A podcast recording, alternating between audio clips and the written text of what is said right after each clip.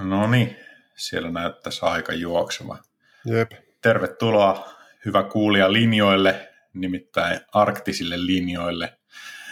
Arktiset linjat, episodi kakkonen käsillä ja ollaan saatu pitkän linjan lumilautailija ja kirjailija ja ties mitä, mitä kaikkea muuta. Jarkko Juhani Henttonen meille tänne vieraaksi. Tervetuloa JJ. Kiitoksia paljon. Terveisiä Pyhätunturilta. Okei, sä oot tällä hetkellä pyhällä. Tota, kuulijat varmaan sekä, sekä itsekin oikeastaan, sä oot ollut niin monessa mukana, että lienee pieni esittelykierros paikallaan. Niin, niin tota, kerrotko vaikka semmoisen aikajanan tyyppisesti, että, että mitä kaikkea sä oot lumella alamäessä ehtinyt touhuamaan elämässä aikana?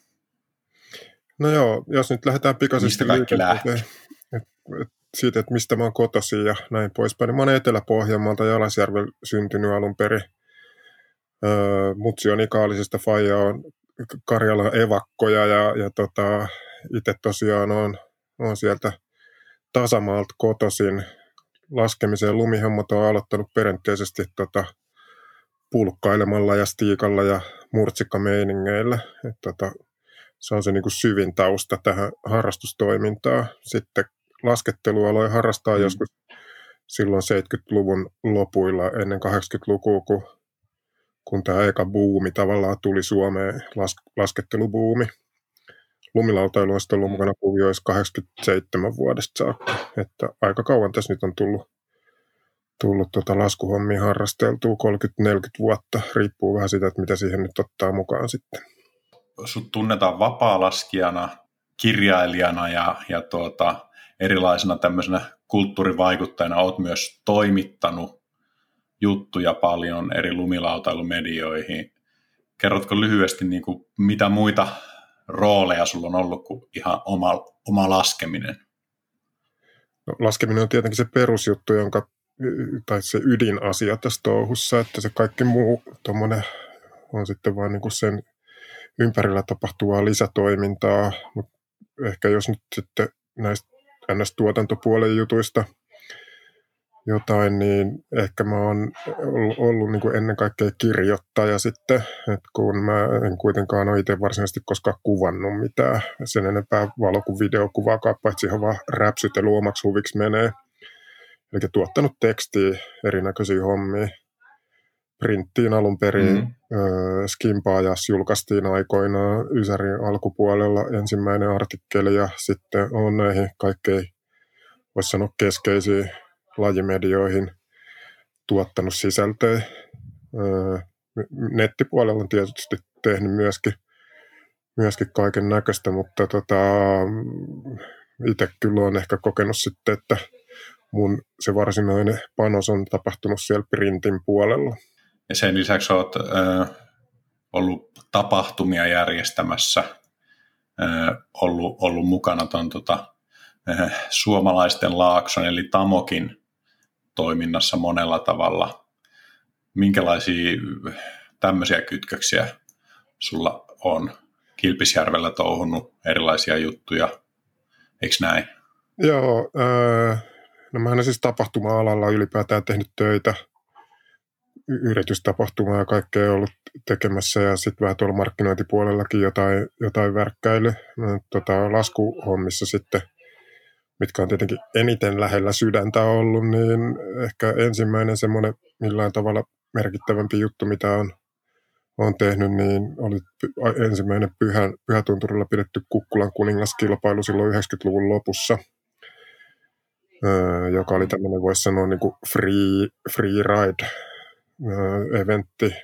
Se oli aika suora sovellettu kopio Alaskassa aikoinaan järjestetystä King of the Hill-tapahtumasta, missä oli niin kuin ideana, että koitetaan löytää niin kuin yleisparas laskija ja siinä oli niin kuin vauhtilaji, ja sit, eli ratahomma ja sitten tota freestyle juttu ja sitten freeride. Sitten me sovellettiin sitä tänne pyhälle ja meillä oli täällä tota, oli silloin aikoinaan siinä kisassa, niin siinä oli crossi ja sitten jotain freestyle hyndähommia ja sitten tota, Aittokurun vapaalaskukilpailu ja näistä sitten tota, tämmöisellä overall-systeemillä valittiin Kukkulan kuningas ja tässä kisassahan sitten sai olla osallistua tota, millä laskuvälineellä hyvänsä. Ja mm. kunkuksi tai kukkulan kuningattares, kun mole, molemmille, molemmille sukupuolille oli, oli tota skapa-hommaa, niin tota, valittiin sitten kuitenkin se paras välineestä riippumatta. Et tota, mm. toi, toi oli se, se niin ensimmäinen, ensimmäinen tämmöinen niin kunnon, kunnon laskutapahtuma hommeli, missä mä oon ollut mukana järkkäilemässä, jolla oli jonkinnäköistä merkitystä asioihin tai vaikutusta. Mm. Mun on pakko anekdoottina heittää, että, että tuota, mä oon itse tehnyt ensimmäiset Lapin matkat nimenomaan perheen kanssa pyhälle ja muistan nähneeni jostain tuolihissistä kuikuilleeni tuota, näitä nimenomaan Kukkulan kuningaskisoja ja kävin kurkkaamassa sinne tuota Aittokuruun myöskin. En muista, oliko kisa käynnissä silloin, mutta se on semmoisia omia ensimmäisiä niin kuin kokemuksia ja nähnyt myös, myös niin kuin tavallaan kovaa laskemista sellaisessa ympäristössä nimenomaan noiden Kukkulan kuningaskisojen kautta. Mutta tuota, se siitä. Kukkulan kuninkaan lisäksi niin, niin, niin tota, olet touhunut kyllä paljon muutakin. Mainitse vähän jotain. No, tuo tapahtumapuolellahan sitten, mitenköhän se nyt sitten eteni. Kukkulan kuningas oli täällä Pyhätunturilla, tota, oliko se kolme kertaa tai ehkä neljä kertaa järkättiin se täällä ja sitten se ikään kuin tuli jollain lailla tiensä päähän. Siihen vaikutti osaltaan varmaan se, että tota, toi New School, niin sanottu New School hiihtopuoli, freestyle-homma, meni eteenpäin. Ne laskijat, jotka oli aika keskeinen osa sitten kuitenkin sitä tapahtumaa, niin kaipasi ikään kuin vähän jotain muuta. Ja, ja, ja mm. sitten vapaalaskupuolikin myöskin kehittyi, niin sitten siinä tuli semmoinen splitti. Kunkut siirtyi Himokselle, muistaakseni. En osallistunut enää sen järjestelyyn siellä millään lailla. Ja me sitten siirrettiin ne vapaalaskukilpailut Kilpisjärvelle ja pidettiin niitä muutama vuosi siellä sitten. Mm. Eli tota, järkättiin niin sanotut vapaalaskun SM-kisat kilpparilla se, tämän kunkku, pyhän kunkkukuvion jälkeen. Mistä vuosista puhutaan nyt? Noiskohan ne ensimmäiset freeride-kisat siellä Kilpisjärvellä ollut 2003 tai jotain tämmöistä. Mä en enää ihan tarkkaan muista. Varmaan 2003, just 2004 ihan varmasti oli ainakin kisat. Ensimmäiset oli aika pienet. Meitä oli siellä semmoinen 30-40 henkeä sitten se hommeli vähän sitten kehittyi ja olisiko siellä ollut parhaimmillaan joku 60 kilpailijaa mukana sitten kisailemassa. Hmm. Missä vaiheessa sä löysit sitten tai päädyit, no varmaan olet käynytkin aikaisemmin, mutta, mutta sitten tuonne rajan toiselle puolelle Norjaan? No Lyngenissähän me alettiin käymään Ysärin lopulla.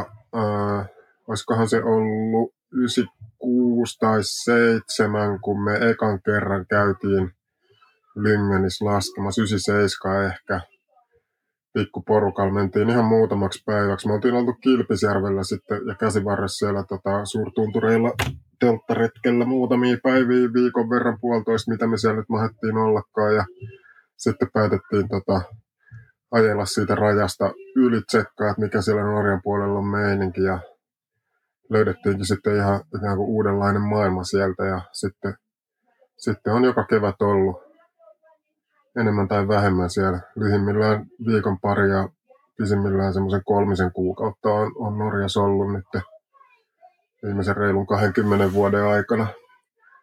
Tämä kevät nyt näyttää sitten vähän nihkeämmältä tuossa mielessä, että vaikuttaisi pahasti siltä, että, että Norjan retki jää nyt väliin. Kyllä. No tota, ähm, miten sun, sun oma laskeminen, niin sä oot kisannut, paitsi järkännyt kisoja, niin myös ilmeisesti kisannut kuitenkin vapaa-laskussa. Oliko se sulle niin kuin heti tavallaan silloin, kun aloitit, aloitit lumilautaileen, niin, niin miten sun oma evoluutio laskijana meni silloin? No mulla meni se kuvio silleen, että 80, silloin 80-luvun lopussa, kun mä aloin laskea, me ensinnäkin niin kuin duunattiin laudat itse. Eli se oli, se oli sitä aikaa, kun iso isä lumilaudan teki käytännössä vaneerista värkkäiltiin kyllä niitä sai kaupastakin jo silloin, mutta ei, ei ollut aluksi varaa ostaa omaa lautaa kaupasta. Ne oli aika kalliita, niin me sitten tehtiin Friendien kanssa niitä itse muutama. Aika samankaltaisia kapistuksia kuin mitä on nämä nykyiset lumisurfilaudat. Mm. Niillä sitten laskettiin tuolla Hollalassa, missä mä asustelin päijät silloin, niin hiekkamontuilla kaikissa tämmöisissä mestoissa joka talvi. Ja sitten toisena talvena sain sitten hankittua Simsin laudan ja sillä sitten pääsi vähän paremmin rinteeseenkin, niin sitten rinnanlaskuhommaa, mutta käytännössä mulla on ollut toi haikkailukuvio on ollut niin kuin oikeastaan siitä ihan ensimmäisestä talvesta asti se ikään kuin, tai niin kuin laskemisen ydinasia, pehmeän lumen laskeminen. kisahommi, silloin joskus vähän jotain johonkin lumilautaliiton niihin peruskisoihin osallistuu jotain, jotain paippi tai crossi, mitä niitä nyt olikaan, mutta et kisaaminen ei ole koskaan ollut mulle mikään erityisen iso osa tätä harrastamista. Vapaalaskukisoissa sitten kävin jonkun verran.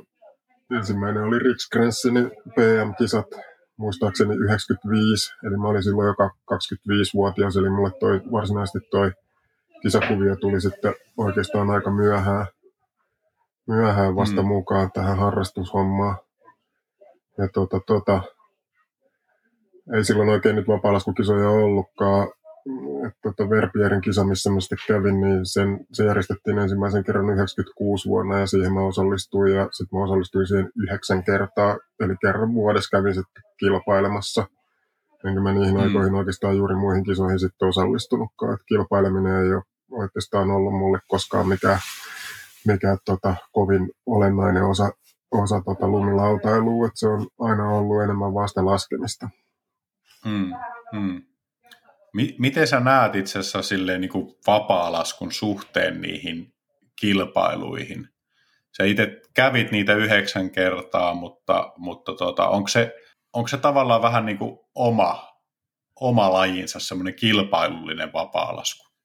No kilpaurheiluhan tietysti, että jos sitä niin kuin vakavissaan harrastaa, nykyään se on mahdollista vapaa-laskun puitteissa myöskin. Aikaisemmin niitä kisoja ei tosiaan juuri ollut. Että kisakuvia vapaa-laskuun on tullut tässä nyt vasta niin kuin viimeisen kymmenen vuoden aikana. Ja, ja tota, mähän on tietenkin täysin yli-ikäinen mihinkään semmoiseen, mm. että täysin, täysin seniorisarjalainen olisi.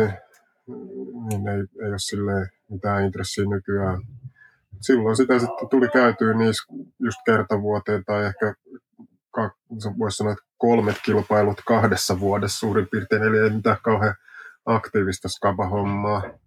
Mutta tosiaankaan mm. enempää niitä kisoja ei oikeastaan ollutkaan, joten ei se ollut mikään semmoinen niin varsinainen vaihtoehtokaan missään mielessä. Että jos jos halusi tota, olla ikään kuin vapaa laskija, niin ei se kilpaileminen ollut mikään semmoinen juttu, jolla mitä urheilijauraa oltiin luomassakaan, että sitten vaan niin kuin laskettiin ja tehtiin tota, mitä siinä nyt sitten olikaan tehtävissä, ikään kuin tämmöistä vähän voisi sanoa ikään kuin ammatillisempaa toimintaa, mikä ammattilaskijahan mä en oikeastaan koskaan ole ollut.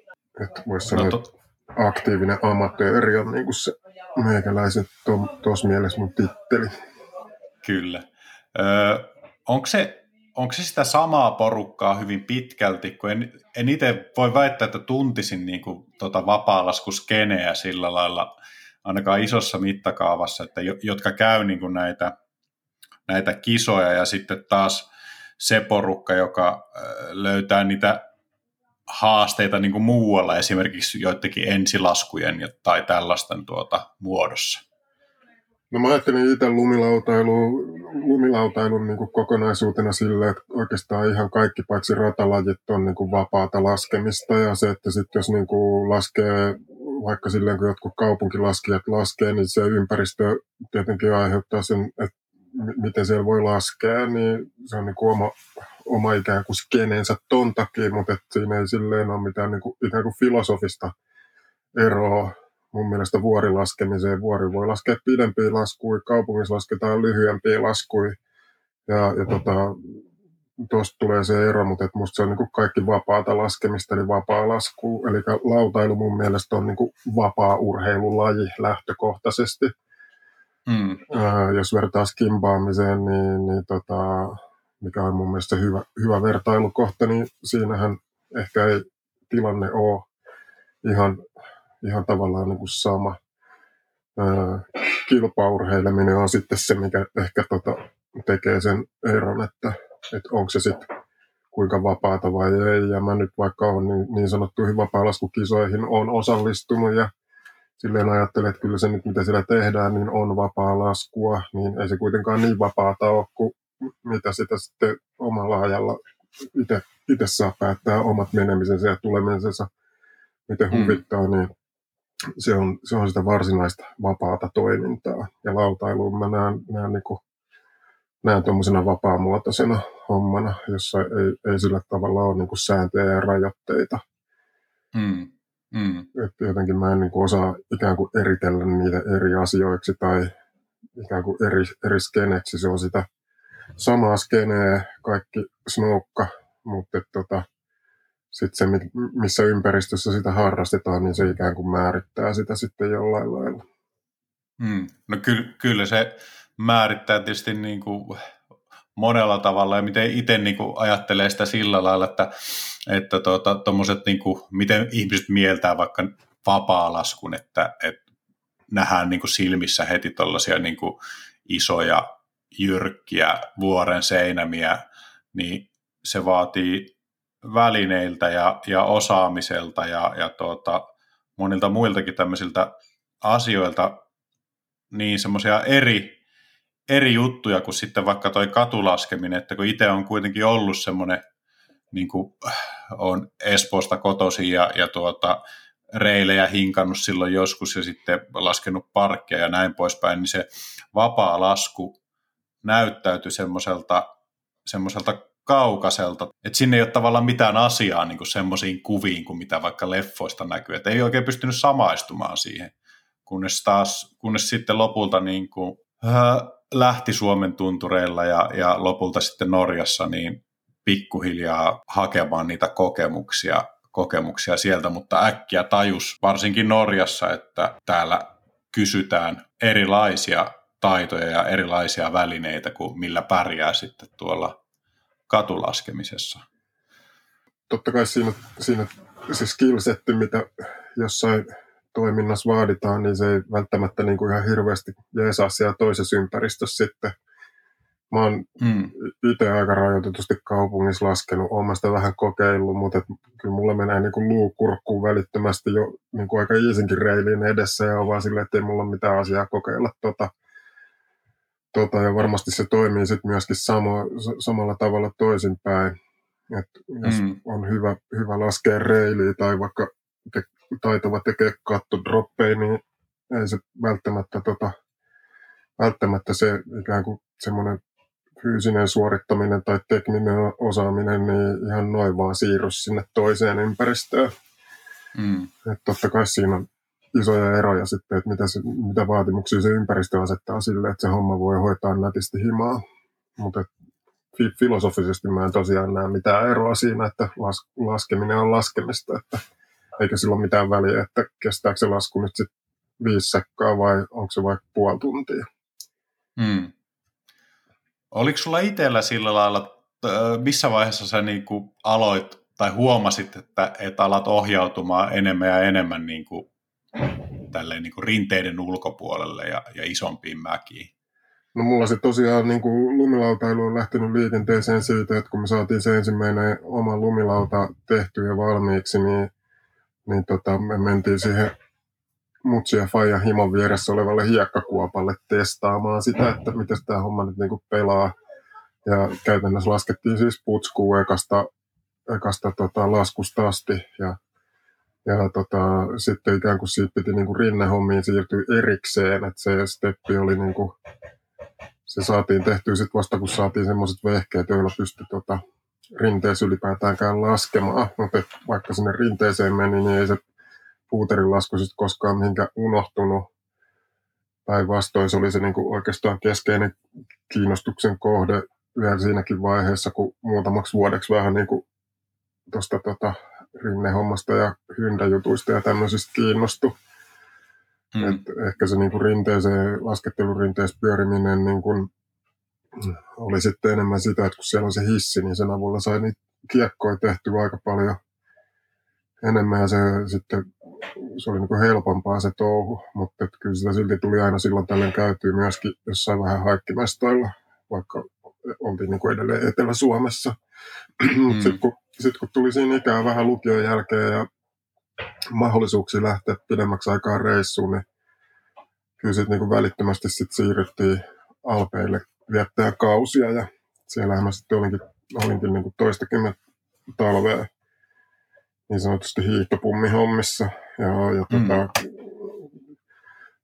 me, me, mentiin sitten Samoniin, joka on Ranskassa siis tämä niin alpinismin kehto, vuorikiipeilyn syntypaikka käytännössä ja siellä on sitten se omanlaisensa skene, ekstremelaskujutut ja muut, niin, niin tota, ne sitten tuli aika luontaisesti siihen ikään kuin kiinnostuksen kohteeksi mukaan. Mutta kyllä me niin kuin siitä vuoritouhusta oltiin, oltiin kiinnostuneita sitten jo ennen sinne lähtöä, koska me otettiin meidän kaveriporukasta tota, Hollolassa ja Lahden alueita ja missä pyörittiin, niin ikään kuin meidän kesälajiksi kiipeily, kalliokiipeily alkoi silloin 80-90-luvun taitteessa tulee nostaa päätä ja tulee vähän suositummaksi, niin me ruvettiin harrastaa sitä. Meillä oli aika kiva kallio siinä tarjolla, niin siellä tuli sitten paljon vietettyä aikaa ja sitten niin kuin kiipeily, kiipeilymaailman kautta ikään kuin lähestyttiin sitten jotenkin tätä niin kuin laskutouhuukin. Eli, mm.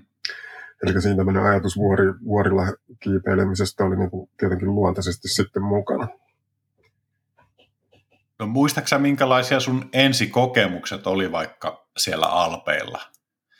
Ensimmäiset mäet, tai miten sä niin kuin aloitit sen homman siellä? No, ää, se siirtymä ehkä tapahtui silleen, että mä minkäköhän ikäinen mä mahdoin olla. Se oli silloin joskus kasarin lopussa, tai ei se varmaan, olisikohan ollut 90 vuotta jo. Käytiin tota, Ooressa ensin, siellä on vähän isommat mäet, kyllä niitä jo vuoreksi voi mun mielestä ihan hyvin sanoa. Ja siellä sitten saatiin, saatiin tota, vähän päästiin makuut tästä touhusta. Se oli ihan hiihtolomareissu, joku järkkäsi jonkun bussimatkan Oora ja mentiin sinne ja sitten samana talvena tästä sitten innostuneena paineltiin käymään kolmessa laaksossa viikon reissu ja sitten vielä mentiin niin päättäen kautta, kautta tuonne Riksgrensenille Pohjois-Ruotsiin ja sitten tota, näiden, näiden reissujen innottamana sitten paineltiin sinne Samoniihin sitä kautta viettää. Kyllä mä ihan hyvin muistan, millaista se oli. Mm se oli aika samanlaista kuin nykyäänkin, eli into piukas painetaan mäkeen, mäkeen laskemaan aina kun on mahdollista. Että tota, tietenkin silloin ei tiedetty vielä mistään mitään, ja eikä nyt niin oikein osattukaan juuri mitään, mutta että, tota, se henki, niin millä silloin ha- painettiin, oli ihan sama mikä nykyäänkin. Kyllä.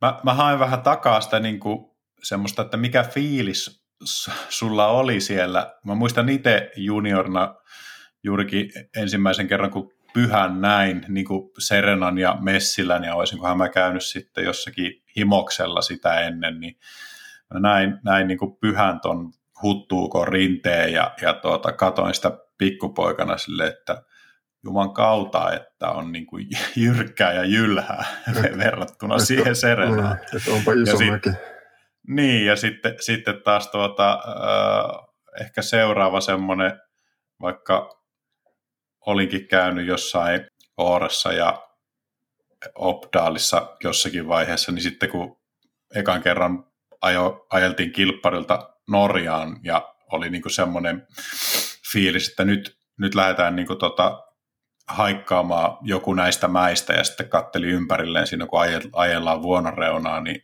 niin samanlainen semmoinen innostus, mutta myöskin semmoinen toisaalta vähän silleen, että pikkusen niin kuin jännä, jännä kakka ja housussa, että, että nyt ollaan niin kuin siirtymässä tavallaan isompiin mäkiin. Niin sitä mä haen, että mikä se sun fiilis oli, oli siinä siirtymässä. No, noin oli tietysti nämä tota, Oore ja Kolme Lakso ja Riksun reissut oli ikään kuin jo vähän ehkä – vähän sitten valmentanut, valmentanut jotenkin siihen, mutta kyllä mä muistan hyvin, kun mä, mä sinne Samoniin menin, se oli, mä menin sinne lokakuussa itse asiassa sinne kauden alkuun tsekkaa niitä mestoja ja, ja tota, etti talveksi sitten kämppää, jota ei kylläkään löytynyt. Mä, mä menin sinne tota, Genevestä junalla illalla Eli mä en nähnyt niitä vuoria. Sitten mä menin, mm. menin johonkin hotelliin ja, ja sitten kattelin illalla sieltä hotellin ikkunasta pimeälle taivaalle ja ihmettelin, että onpas tuolla kirkas tähti. Tuolla jossain ylhäällä tosi kirkas tähti ja sitten tota, sitä siinä sitten ihailin ja menin nukkuun ja aamulla kun heräsin avasin ikkuna, että näen ne vuoret siitä aukasin, niin mä sen niin kuin jonkinnäköisen shokin koin, tajusin, että ei hemmetti, että se eilisillan tähti, että eihän se mikään tähti ollutkaan, että se oli tuon vuoren topissa olevan tota, hissiaseman valo. Ja se oli, mm. se oli siis aikuiledu midi ja sitä oikeasti saa todella katsoa yläviistoa ja sitä miten siellä Samonissa sitä midi katsotaan yläviistoa, niin se on hiukan erilainen vielä kuin vaikka täällä Pyhätunturilla, kun katsoo huttuukkoa, että se on oikeasti tuo taivaalla. Että, että se oli niin kuin jonkinnäköinen niin kuin semmoinen ikään kuin herääminen siihen, että hitto, että nämä, nämä mäet, nämä todellakin on isoja, että ne menee taivaisiin asti. Hmm. No miltä tuntuisi ne yhtä isoilta sitten, kun lähdit laskemaan, laskemaan ja tutustumaan siihen maastoon sitten no, oli, Se tutustuminen oli ihan loputon suo, että tota, joo, kyllä voi sanoa, että ne, ne tuntui tosi isolta, koska tosiaan mä vietin Samonis kymmenisen talvea, en nyt ihan muista 10, 11, ehkä 12 talvea ja tietyt paikat opin tuntemaan ihan hyvin, mutta valtaosit siitä pelikentästä, mikä siellä on tarjolla sitten hissijutut totta kai tuli otettu aika hyvin haltuun, mutta et sitten se, ne niinku haikki, haikki ja kiipeilemestat, niin enhän mä niissä oikeasti muuta kuin pintaa raapasin, että se on ihan tosi, tosi iso alue ja se on kuitenkin tuo tosi pieni osa ylipäätään Alppeja, että vaikka se onkin ehkä se mm. paras osa, mutta että, tota, sehän on niin kuin valtavan kokonainen. Ei sitä niin kuin voi, voi sille oikein niin kuin kunnolla edes, en mä sitä vieläkään käsitä, että miten iso se on. Vaikka sen on niin kuin lentokoneesta ristiin rastiin nähnyt, lentänyt monesta kohtaa yli ja tajua, että tuossa tämä vuorista nyt on, että näkee sen, niin kuin, näkee sen niin kuin, ei nyt ihan päästä päähän, mutta että kuitenkin näkee isoja osia siitä lenskarista kerrallaan, mutta ei sitä vaan niin kuin pysty siltikään hahmottaa. Että ne, on, ne on tosi isoja ne vuoret siellä. Mm. Sitten jos sitä ajattelee, niin voi todeta, että maapallo on tosi iso paikka kanssa. Kyllä. Onko sulla, koeksä sä semmoista niin kuin jonkin sortin henkisyyttä ja nöyryyttä niin kuin tommosissa ympäristöissä? Mulle tulee ainakin semmoinen erikoinen olo, kun mä oon edes vuorien lähellä, jossain laaksossa ihan tasamaallakin, mutta se niin kuin vuorien läheisyys ja niiden ympärillä olo, niin tuo semmoisen jotenkin mulle semmoisen erikoisen tunteen. No se, se, että minkälaisen fiiliksen ne nyt sitten synnyttää, niin se vaihtelee aika paljon ja se ympäristö, missä sitä nyt sitten sattuu olemaan, niitähän on nämä vähän erilaisia. Mä vietin esimerkiksi pari talvea sitten tuolla tai kahdesta talvesta ison osan La Gravessa mm. Maevan Arton mestoilla Lefreu-nimisessä kylässä siinä Graaven alapuolella Kuttulaksi kutsutussa talossa. Ja tota, tämä mesta on semmoinen tosi kapea laakso, jyrkkäpiirteinen ja siellä ollaan niin kuin montun pohjalla ihan kunnolla, mm. että se kaistale taivasta, mitä siellä näkee, niin se on huomattavasti paljon pienempi kuin vaikka Samonin laaksossa tai, tai vaikka Tamokissa sitten. Niin se, mm. se tota, millainen se mesta on, se vaikuttaa siihen tunnelmaan, mutta et kyllähän sitä nyt niinku, kyllähän sitä niinku on ikään kuin huomattavasti paljon helpompi saavuttaa tietynlainen nöyryyden tila vuorten juurella kuin vaikka jossain kaupungin kaduilla, että, mm. että kyllä, se, kyllä se vaikuttaa. Toisaalta muuhun se kyllä usein myös vaikuttaa jotenkin, että on se sitten tota, Kraavin kaltainen kapea laakso tai sitten vähän avarampi niin kuin Tamokdaale nyt on, niin, niin tota, se vuorilla olo kyllä niin kuin jotenkin voisi sanoa, että se ikään kuin ylevöittää ja elävöittää ja avartaa mun tunnelmaa kyllä aika vahvasti. Hmm. No, äh, vuorilla liikkumiseen liittyy paitsi noita taitoja ja, ja välineitä, mitä pitää hallita, mutta, mutta aina siinä on kuitenkin niin kuin tietynlainen riski, niin kuin kaikessa hauskan pitämisessä. Ja äh, nyt kun eletään tämmöistä hyvin eriskummallista aikaa, me ollaan siis istutaan Jarkon kanssa, vaikka ollaankin nyt molemmat Lapissa, mutta ihan tuota, täällä omissa, omissa tota, kodeissamme ja, ja tuota, ympärillä, ympärillä on tuota, koronaviruspandemia, niin mulla tuli just tässä ajassa niin kuin semmoinen olo, että mä haluaisin jutella myös sun kanssa niin kuin vuorilla olemisesta ja, ja tuota, riskien hallinnasta ja siihen liittyy erityisesti semmoisesta vähän niin kuin siitä mentaalipuolesta ja, ja tuota päätöksenteosta. Mä pohjustan tätä sillä lailla, että, että tuota, ihan tässä pari päivää sitten näin, näin tuota, kiipeilijänä tunnetun, mutta myöskin suksilla laskevan, niin Jimmy Chinin tällaisen tuota päivityksen, joka ö, koski sitä, että kun ne oli tämmöisellä, tämmöisellä tuota, mä en tiedä suomenkielistä termiä, mutta tämmöinen portalage, eli, eli tuota, tämmöinen teltta, joka, joka kiinnitetään siis vuoren seinämään ja, ja tuota, odottelivat siellä myrskyä tai myrskyn päättymistä. Ja, ja tuota, siinä oli vähän sen suuntaiset sanat, että, että tuota, tämäkin myrsky, mikä meidän ympärillä on nyt, niin jossain vaiheessa, jossain vaiheessa sekin tulee häipymään ja se on vähän niin kuin siitä kiinni, että miten me, miten me se myrsky ymmärretään tavallaan, miten me kestetään se, se myrsky. Ja siitä tuli nimenomaan inspiraatio siihen, että mä haluaisin Jarkko sun kanssa puhua niin äh, kokemuksista ja riskienhallinnasta vuorilla. Saatko sä kiinni, mitä mä Joo, tässä kyllä mä, kyllä mä pitkän alustuksen? Joo, Wading Out the Storm. Kyllähän tämä nyt niinku mm. niin vahvasti tavallaan on, niin kuin, tai toi ehkä toimii niin kuin metaforana jollain lailla, jollain lailla tähän. Mä oon itse ollut ollut kyllä semmoisessa, mä en ole, mä en ole semmoisessa porttaletkessä roikkunut, koska Kalliolla niin kuin myrskyssä on muutaman yön semmoisessa viettänyt ja mä voin sanoa, että sellaisessa en kyllä haluaisi kovin pahassa kelissä olla, mutta että on siis, mm. on siis teltassa joutunut jonkun verran viettämään aikaa odottaen, että keli, keli laantuu. Ja eihän siinä, siihen ei voi sanoa muuta kuin, että siinä pitää olla vaan kärsivällinen. Tämä nyt on tietenkin sillä tavalla poikkeava tilanne tuommoiseen just porttaletke kautta telttailumeininkiinkin, että sinälläänhän tuolla ulkona ei nyt ole mitään semmoista, niin kuin voisi sanoa, ihan välitöntä uhkaa, mm. joka estäisi pihalle menemisen. Kyllä. Et tota, sikäli meillä on ikään kuin, niin kuin iisimmät oltavat, mutta sitten toisaalta, toisaalta voi sanoa, että kyllä meillä tässä on huomattavasti paljon nihkeämpi tilanne kuin vaikka joskus, kun mä oon ollut, ollut tota, aikoinaan Alaskassa, joutunut joku sen päivän teltassa, teltassa makailemaan ja venailemaan.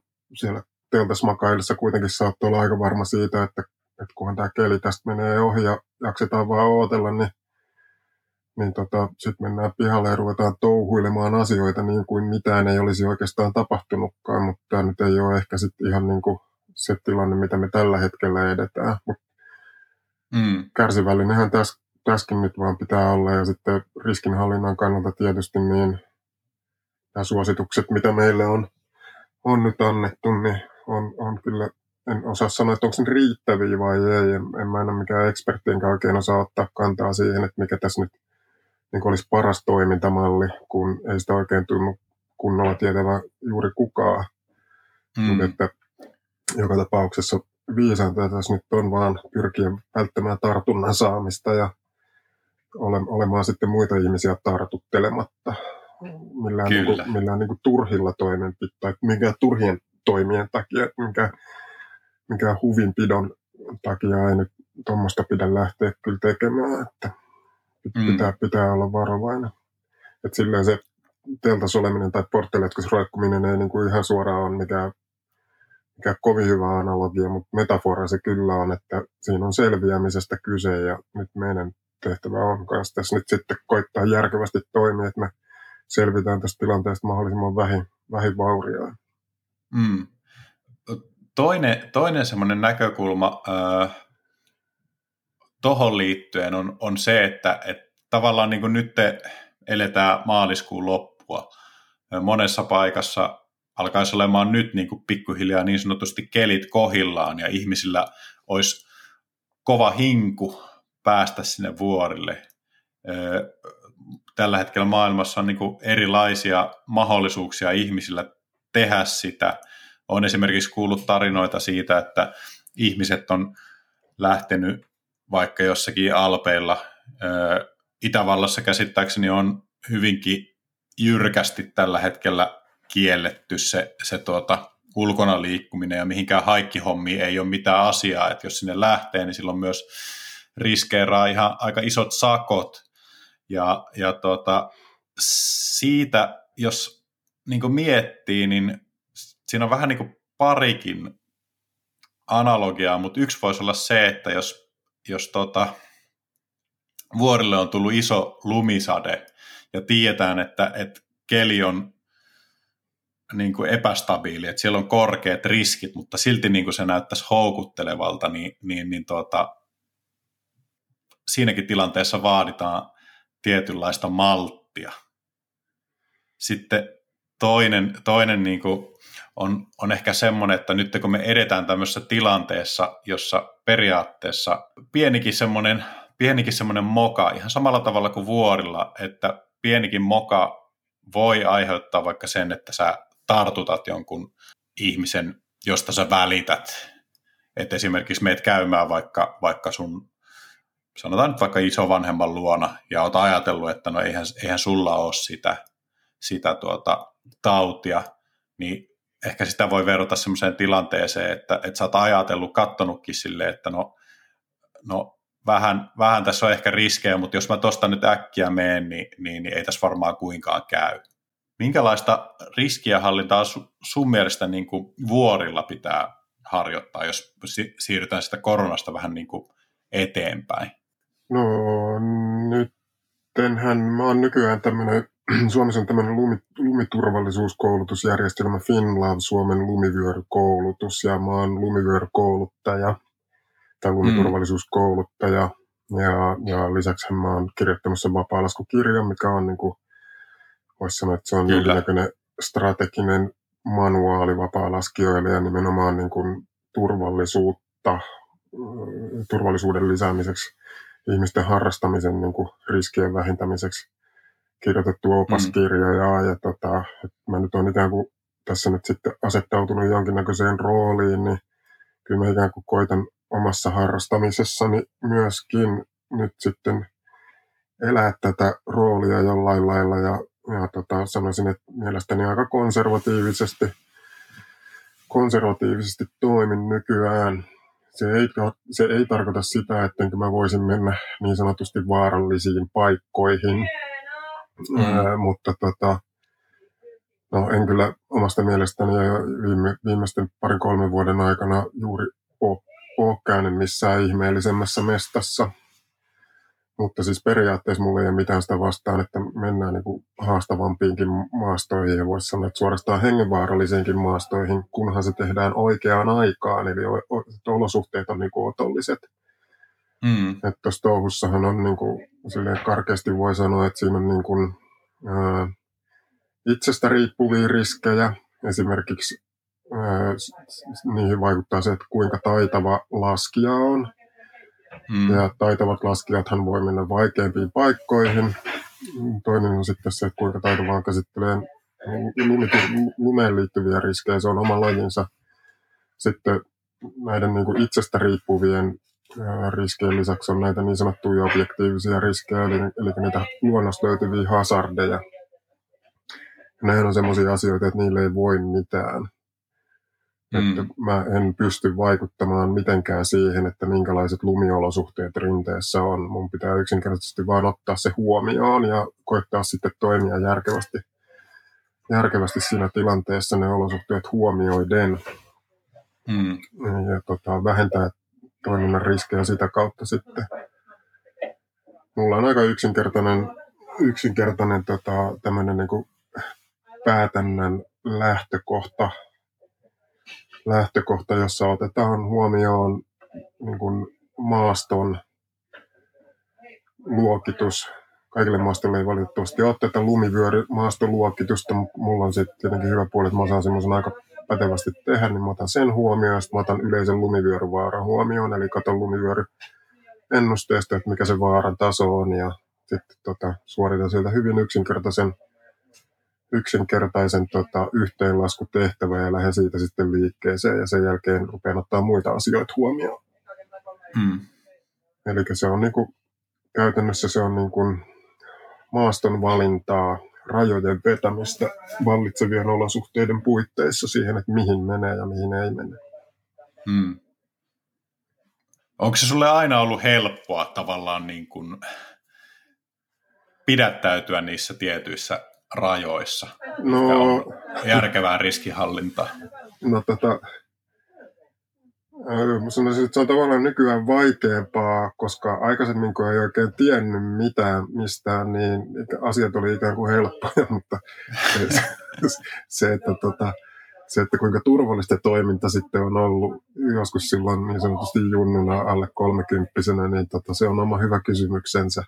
Siihen on mm. aika, aika, tota, aika tota yksinkertainen vastaus, öö, jonka voi tiivistää tähän vanhaan aforismiin, että tuurillahan ne valtamerilaivatkin seilaa. Että silloin, mm. silloin se homma on ollut enemmän Jagan varassa kuin nykyään. Nykyään se on enemmän, niin kuin voisi sanoa, rationaalisen rationaalisen päätännän varassa. Mutta tokihan on sitten myöskin niin, että lumivyöryonnettomuudet esimerkiksi on aika harvinaisia. Lumivyöry, lumivyöry on harvinainen ilmiö, se onnettomuuden uhriksi joutumisen todennäköisyys lähtökohtaisesti ei ole kovin korkea. Mutta sitten tietysti on myöskin niin, että mitä enemmän siellä vyörymaastossa liikkuu, mitä enemmän siellä viettää aikaa, niin sitä todennäköisemmin joutuu siihen onnettomuuteen. Ja tietenkin, että mitä huonompi on sitten hallitsemaan sitä riskiä, niin se, se sitten niin kuin lisää sitä onnettomuuden todennäköisyyttä. Hmm. Eli tuota, on... nykyään, nykyään se on niin kuin ikään kuin vaikeampaa. Aikaisemmin se oli mukamas helpompaa, mutta et kyllä mä pidän, että mun nyky, nykyinen toiminta on huomattavasti paljon turvallisempaa kuin silloin joskus 25-vuotiaana.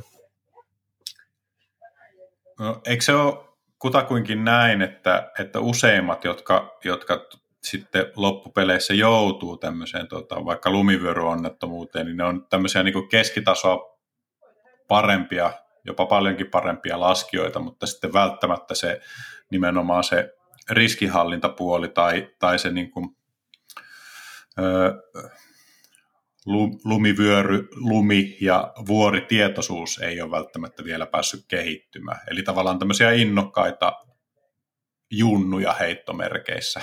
Tai, sitten, tai sitten siinä harrastuks, harrastuksen iässä niin kuin niin. ei välttämättä niin pitkälle ehtineet. Vai miten sä näet? Mikäköhän se mahtaa olla se tilasto tällä hetkellä, se, että olisiko se tyypillinen, tyypillinen lumivyöryonnettomuudessa kuollut ihminen on 25-40-vuotias aktiivinen lasketteluharrastaja, joka on taitava laskija, mutta ei kovin hyvä, kovin hyvä siinä lumiturvallisuudessa. Mm. Että toi taitaa olla se niinku profiili sille hahmolle, joka heittää henkensä vyöryssä. Mm. Että... Eli periaatteessa varmaan semmoinen keskimääräinen tämän podcastin kuuntelija saattaisi hyvinkin olla niin kuin siellä mahdollisessa niin kuin riskiryhmässä, jos nyt semmoinen pitää, pitää sanoa. No se on mahdollista, joo. Siis niinhän se kai nyt meidän suomalaisten kohdassa, kohdalla on se, on se asia, että ei varsinaisesti olla lumiturvallisuustaitoja äidinmaiden mukana saatu.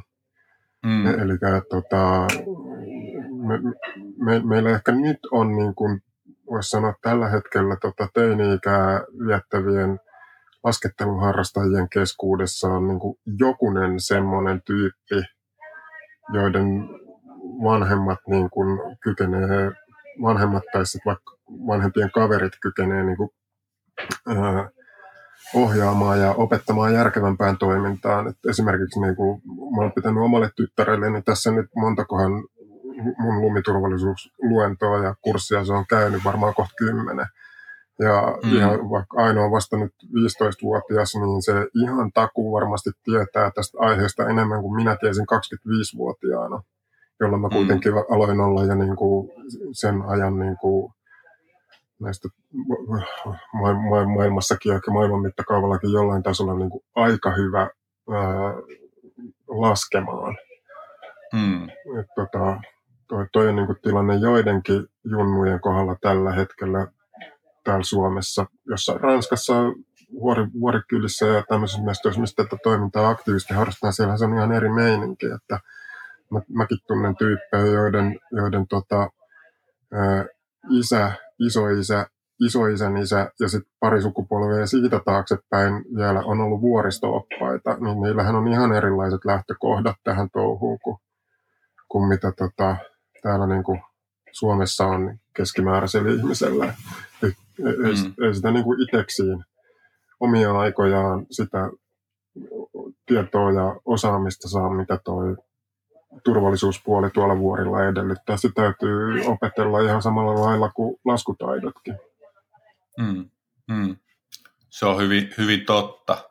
Miten sitten, se, mä oon semmoisenkin niin tavallaan fiiliksen tai väitteen, ihmiset on sanonut, että, että tuota, vapaa lasku, se on riskialtista altista hommaa, mutta, mutta se, että niin tam, tavallaan tämmöisistä niin läheltä piti tilanteista ja, ja tuota, mo, mokista tai vääristä päätöksistä, mitä, mitä tuota vuorilla on tehty, niin niistä ei oikein tapana puhua. Että se on semmoinen tietynlainen, tietynlainen tabu.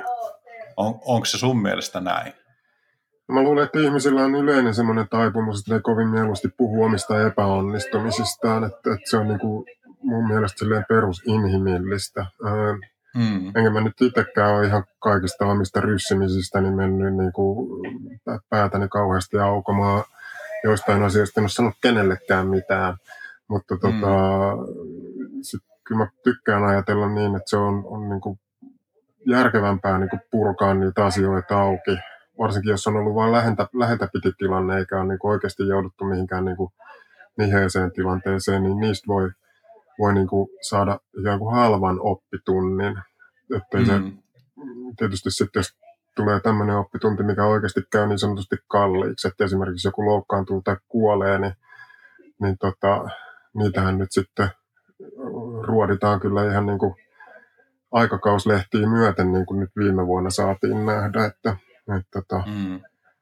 Tamukissa, kun kävi tämä on valitettava ikävä onnettomuus, missä neljä ihmistä kuoli, niin kyllä sitä sitten ruodittiin ja ihmeteltiin niin kuin julkisuudessakin todella isolla kädellä. Että, tota, että, että, mutta ei siinä mun mielestä, että erehtyminen on inhimillistä, ei siinä ole mitään häpeiltävää. Me ollaan lähtökohtaisesti, kukaan ei ole täydellinen ja vaikka olisi kuinka hyvä tästä touhussa, niin aina voi mokata jotain ja, ja ei sitä tarvi hävetä, että, että tota, ei osannut toimia oikein. Eihän sitä kukaan tarkoituksella ja tahalta itteensä mihinkään liriimen laittamaan. Ne on vahinkoja. Mm, ja, ja va, jos joku joutuu onnettomuuteen, niin, niin tota, ei sitä sillä tavalla, niin kuin, ei, ei sinne niin kuin semmoista syyttelyn varaa tavallaan ole. Tietenkin sitä kannattaa pohtia, että miksi se tapahtui.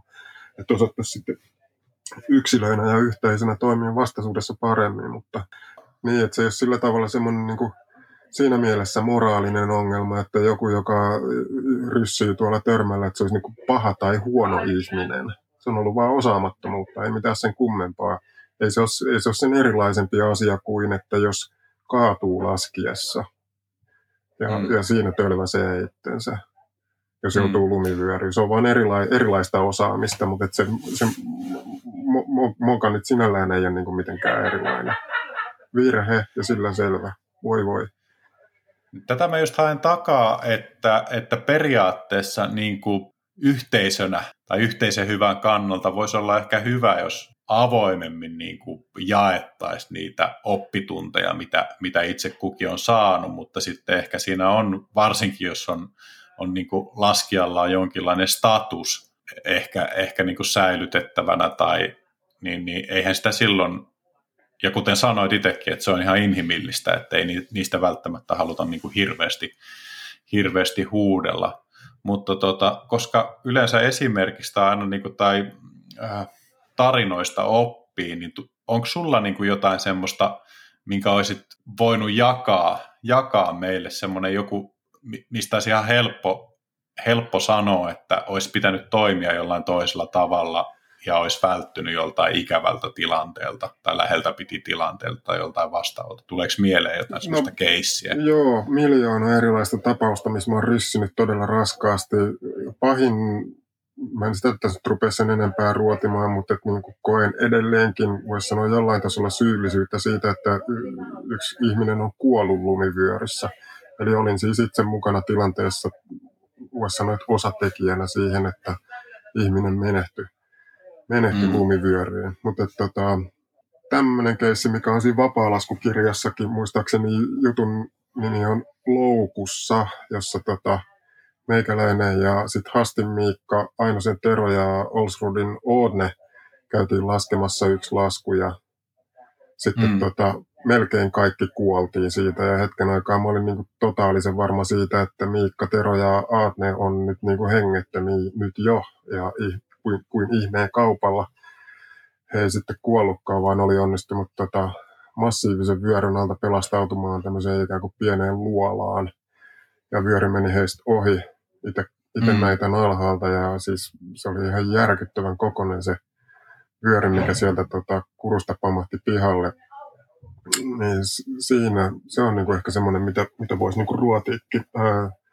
sen, sen kuvauksen lisäksi, mikä tota, mikä tota on siinä vapaalaskukirjassa, niin siitä on videoakin olemassa. Kannattaa katsoa, se on Hasti laittanut YouTubeen, löytyy hakusanoilla YouTube Miikka Hast Death Wish. Ihan Okei, pitää de- kaivaa se, tota, kaivaa se ihmeessä esiin yhteyteen. ja katso sitä. Se, siinä ei valitettavasti ole sit niin kuin vyörystä kuin jämät jäljellä ja jotain siitä saa käsitystä, että minkälaisessa mestassa me mentiin, mutta että se on, se on ollut semmoinen tapaus, mitä mä oon itse tosi paljon miettinyt ja sitten näiden niin sanottujen inhimillisten tekijöiden kautta pohtinut ja muiden eri tapausten kautta pohtinut, että miten me päädyttiin sinne, miksi me päädyttiin ja, ja tota, mitä me oltaisiin voitu tehdä toisin ja kaikkea tämmöisiä asioita. No, mitäköhän siinä nyt sitten pikaisesti kelattuna. Meillä ei ollut, meillä ei ollut ihan kunnollisia varusteita mukana. Meillä oli lähestulkoon niin kuin paketti kasas, mutta ei ihan. Meiltä puuttui jotain juttuja. Et varustus, varustepuolella oli niinku puutetta. Meidän, mm. tota, me ei ehkä noudatettu mitenkään riittävän hyvää protokollaa, mitä näissä niinku reissuissa ehkä kannattaisi noudattaa. Ei meidän prosessissa oli vikaa, meidän kommunikaatiossa oli vikaa, sitten meillä meni suunnistus vähän pieleen, meidän ajoitus oli vähän pielessä, et cetera tosi paljon siinä tota, kaiken näköistä meni, meni puihin. Mutta mm. päästiin sitten kuin pälkähästä. Tai sanottu mm. voisi, että todellakin päästiin kuin pälkähästä. Että mä tosiaan niin kuin, ehkä minuutin parin verran niin kuin elin siinä täydellisessä vakuuttuneisuuden tilassa, että, että kaikki mun kolme hyvää ystävää on nyt niin kuin kuolleita jo. Mm. Ja sitten ne tota, sitten ne ilmiintyikin sieltä niin kuin mun, mun näkökulmasta. Ne tuli niin kuin Manalasta käytännössä takaisin täysin vahingoittumattomina. Et mä, en ole, mä en ole koskaan elämässäni ollut niin ikään kuin ällikällä lyöty kuin silloin, kun mä näin, kun Miikka tuli sieltä kurusta pois. Et se oli jotenkin aivan, että mä en voi niin kuin käsittää sitä. Tai kyllä mä nyt niin kuin mm. uskoin sen tietysti, kun silmät näkee tuolla, mutta no, mutta mä niin kuin miten, että mitä ihmettä. Se oli niin kuin todella hämmentävä tilanne kyllä. Mm. Joo oliko siinä, mä, mä muistan sen tapauksen, jollain lailla suosittelen todellakin kaikille tuota vapaa lasku, tietotaito, turvallisuus kirjaa ehdottomasti mone, monestakin syystä, mutta tuota, te olitte vähän niin kuin arvioinut muistaakseni väärin sen, että kuinka kauan teillä kestää siinä, siinä retkessä ja se meni vähän pitkäksi. Oliko, no, joo, tämä siinä, yksi? se oli yksi, joo, siis me, siinä nyt sitten tapahtui, että esimerkiksi semmoinen juttu tapahtui, kun me pidettiin tauko, me oltiin päästy niin kuin nouseen, meidän noususta tehty suurin osa, me tultiin, lähestyttiin tämmöistä, voisi sanoa aika valtavaa kurua niin, kuin niin sanotusti takakautta, Mm. Eli oltiin kiipeämässä vuoresta yli ja menossa sinne kurvin laskemaan alas, pidettiin taukoa. Odne oli innokkaana siitä lähes jatkaa matkaa, että menee hakemaan sen kurun suun nyt ja se kysyi, että mihin mennään. Ja sitten mä sanoin sille, että, jotenkin, että tota, et, et mene suoraan matalimmassa kohdassa tai jotain tämmöistä. Ja sitten se ymmärsi se vähän väärin ja, ja tota, lähti niin kuin hetken kuluttua menee väärään suuntaan ja me menetettiin siinä aikaa. Ja sitten kun me päästiin sinne itse kuruun, niin tämä lasku meni ihan sinällään sujuvasti, niin, niin tota, tosiaan meillä oli kyllä köysiä mukana ja kiipeilykamoja mukana, mutta siellä ei sitten tota, niillä kamoilla, mitä meillä oli mukana, niin ei pystyttykään tekemään ihan niitä asioita, mitä olisi pitänyt pystyä tekemään. Me jouduttiin sitten vähän improvisoimaan siinä ja se, se vei aikaa ja aikaa siinä sitten nyt kuuluu. Mutta mä en tiedä, oliko se sitten, että aikaa kuuluu niin olennaista kuin se, että, tota, mm. Että, että me ehkä oltiin ylipäätään niin kuin väärään aikaan liikenteessä, että me olisi pitänyt olla toisen näköisenä päivänä siellä, tai sitten me ei osattu mm. jotenkin havainnoida olosuhteiden muutosta tai jotain tämmöistä jostain syystä. Että se oli, se oli niin kuin, voisi sanoa ainakin viiden, kuuden eri, niin kuin, sinälläänkin jo melko hankalasti hahmotettavan niin kuin tekijän, yksittäisenäkin hankalasti hahmotettavien, hahmotettavien tekijöiden niin kuin, summaa, että, että me sitten ikään kuin jäätiin vyöryn alle tai jäbät jäi vyöryn alle, vaikka mm. ne, sit, vaikka ne ei sitten jäänytkään, vaan se meni heistä yli, ohi ja yli.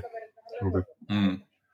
Mutta tommoset... hyvin, läheltä, hyvin läheltä piti, että jos joku olisi ollut siinä linjalla, niin, niin se olisi ollut siinä. No joo, kyllä, että se oli niinku ihan erittäin läheltä, läheltä tota piti tilanne, että me, meikäläinen, joka laskeutui sieltä sen, me tultiin, jouduttiin köydellä laskeutumaan sieltä kurusta pois tai melkein pois, niin mä olin viimeisenä, tulin pois, vedin köydet alas, löin köyden nippuun ja reppuun ja lauta kiinni ja laskin alas ja kun mä pääsin alas, niin se vyöry tuli, eli siinä ei niin kuin siitä köyden alas vetämisestä kulunut takuu varmasti enempää kuin ihan maksimissaan viisi minuuttia, enemmänkin ehkä kolme minuuttia, kun se vyöry tuli. että se oli ihan mm. täysin jostain niin kuin triviaalista seikasta kiinni, etteikö mm. me oltaisi oltu vaikka vielä siinä niin kuin meidän kahden laskeutumis, köysilaskeutumisen välisessä kiipeilyosuudessa kiipeämässä alaspäin. Että jos me oltaisiin oltu vaikka jostain syystä puoli tuntia myöhemmin, mm. no niin, sitten me oltaisiin sit oltais kyllä varmastikin heitetty henkemme siellä. Mm. Tai vaikka viisikin minuuttia myöhemmin. Miltä se tuntuu niin kuin henkilökohtaisesti sille, että, että onko sulla niin kuin periaatteessa tuommoisten tilanteiden jälkeen ollut sille, että, että mä sain nyt niin kuin uuden elämän tai jotenkin. Miten sä oot käsitellyt niitä tunteita itse ihmisenä? No,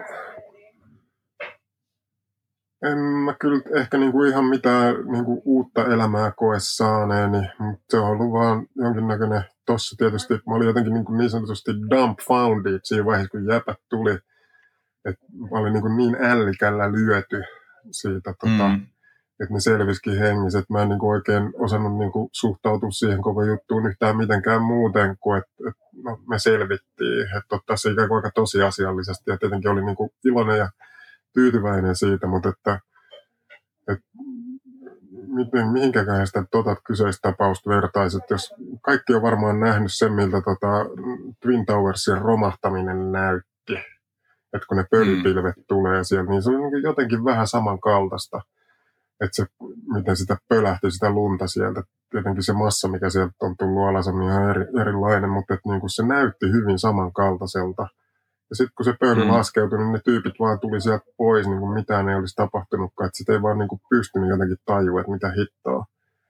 Että tuossa tilanteessa niin kuin, mä, en, mä en edes oikeastaan kokenut mitään helpotusta. Joskus, joskus jossain tois, toisissa tilanteissa, mitä on tapahtunut, niin on ehkä ollut, ollutkin semmoista, mutta ei mulla ikinä mitään semmoista, niin kuin, että mulla on uusi elämä alkanut, niin mitään semmoista mm. ei ole tullut.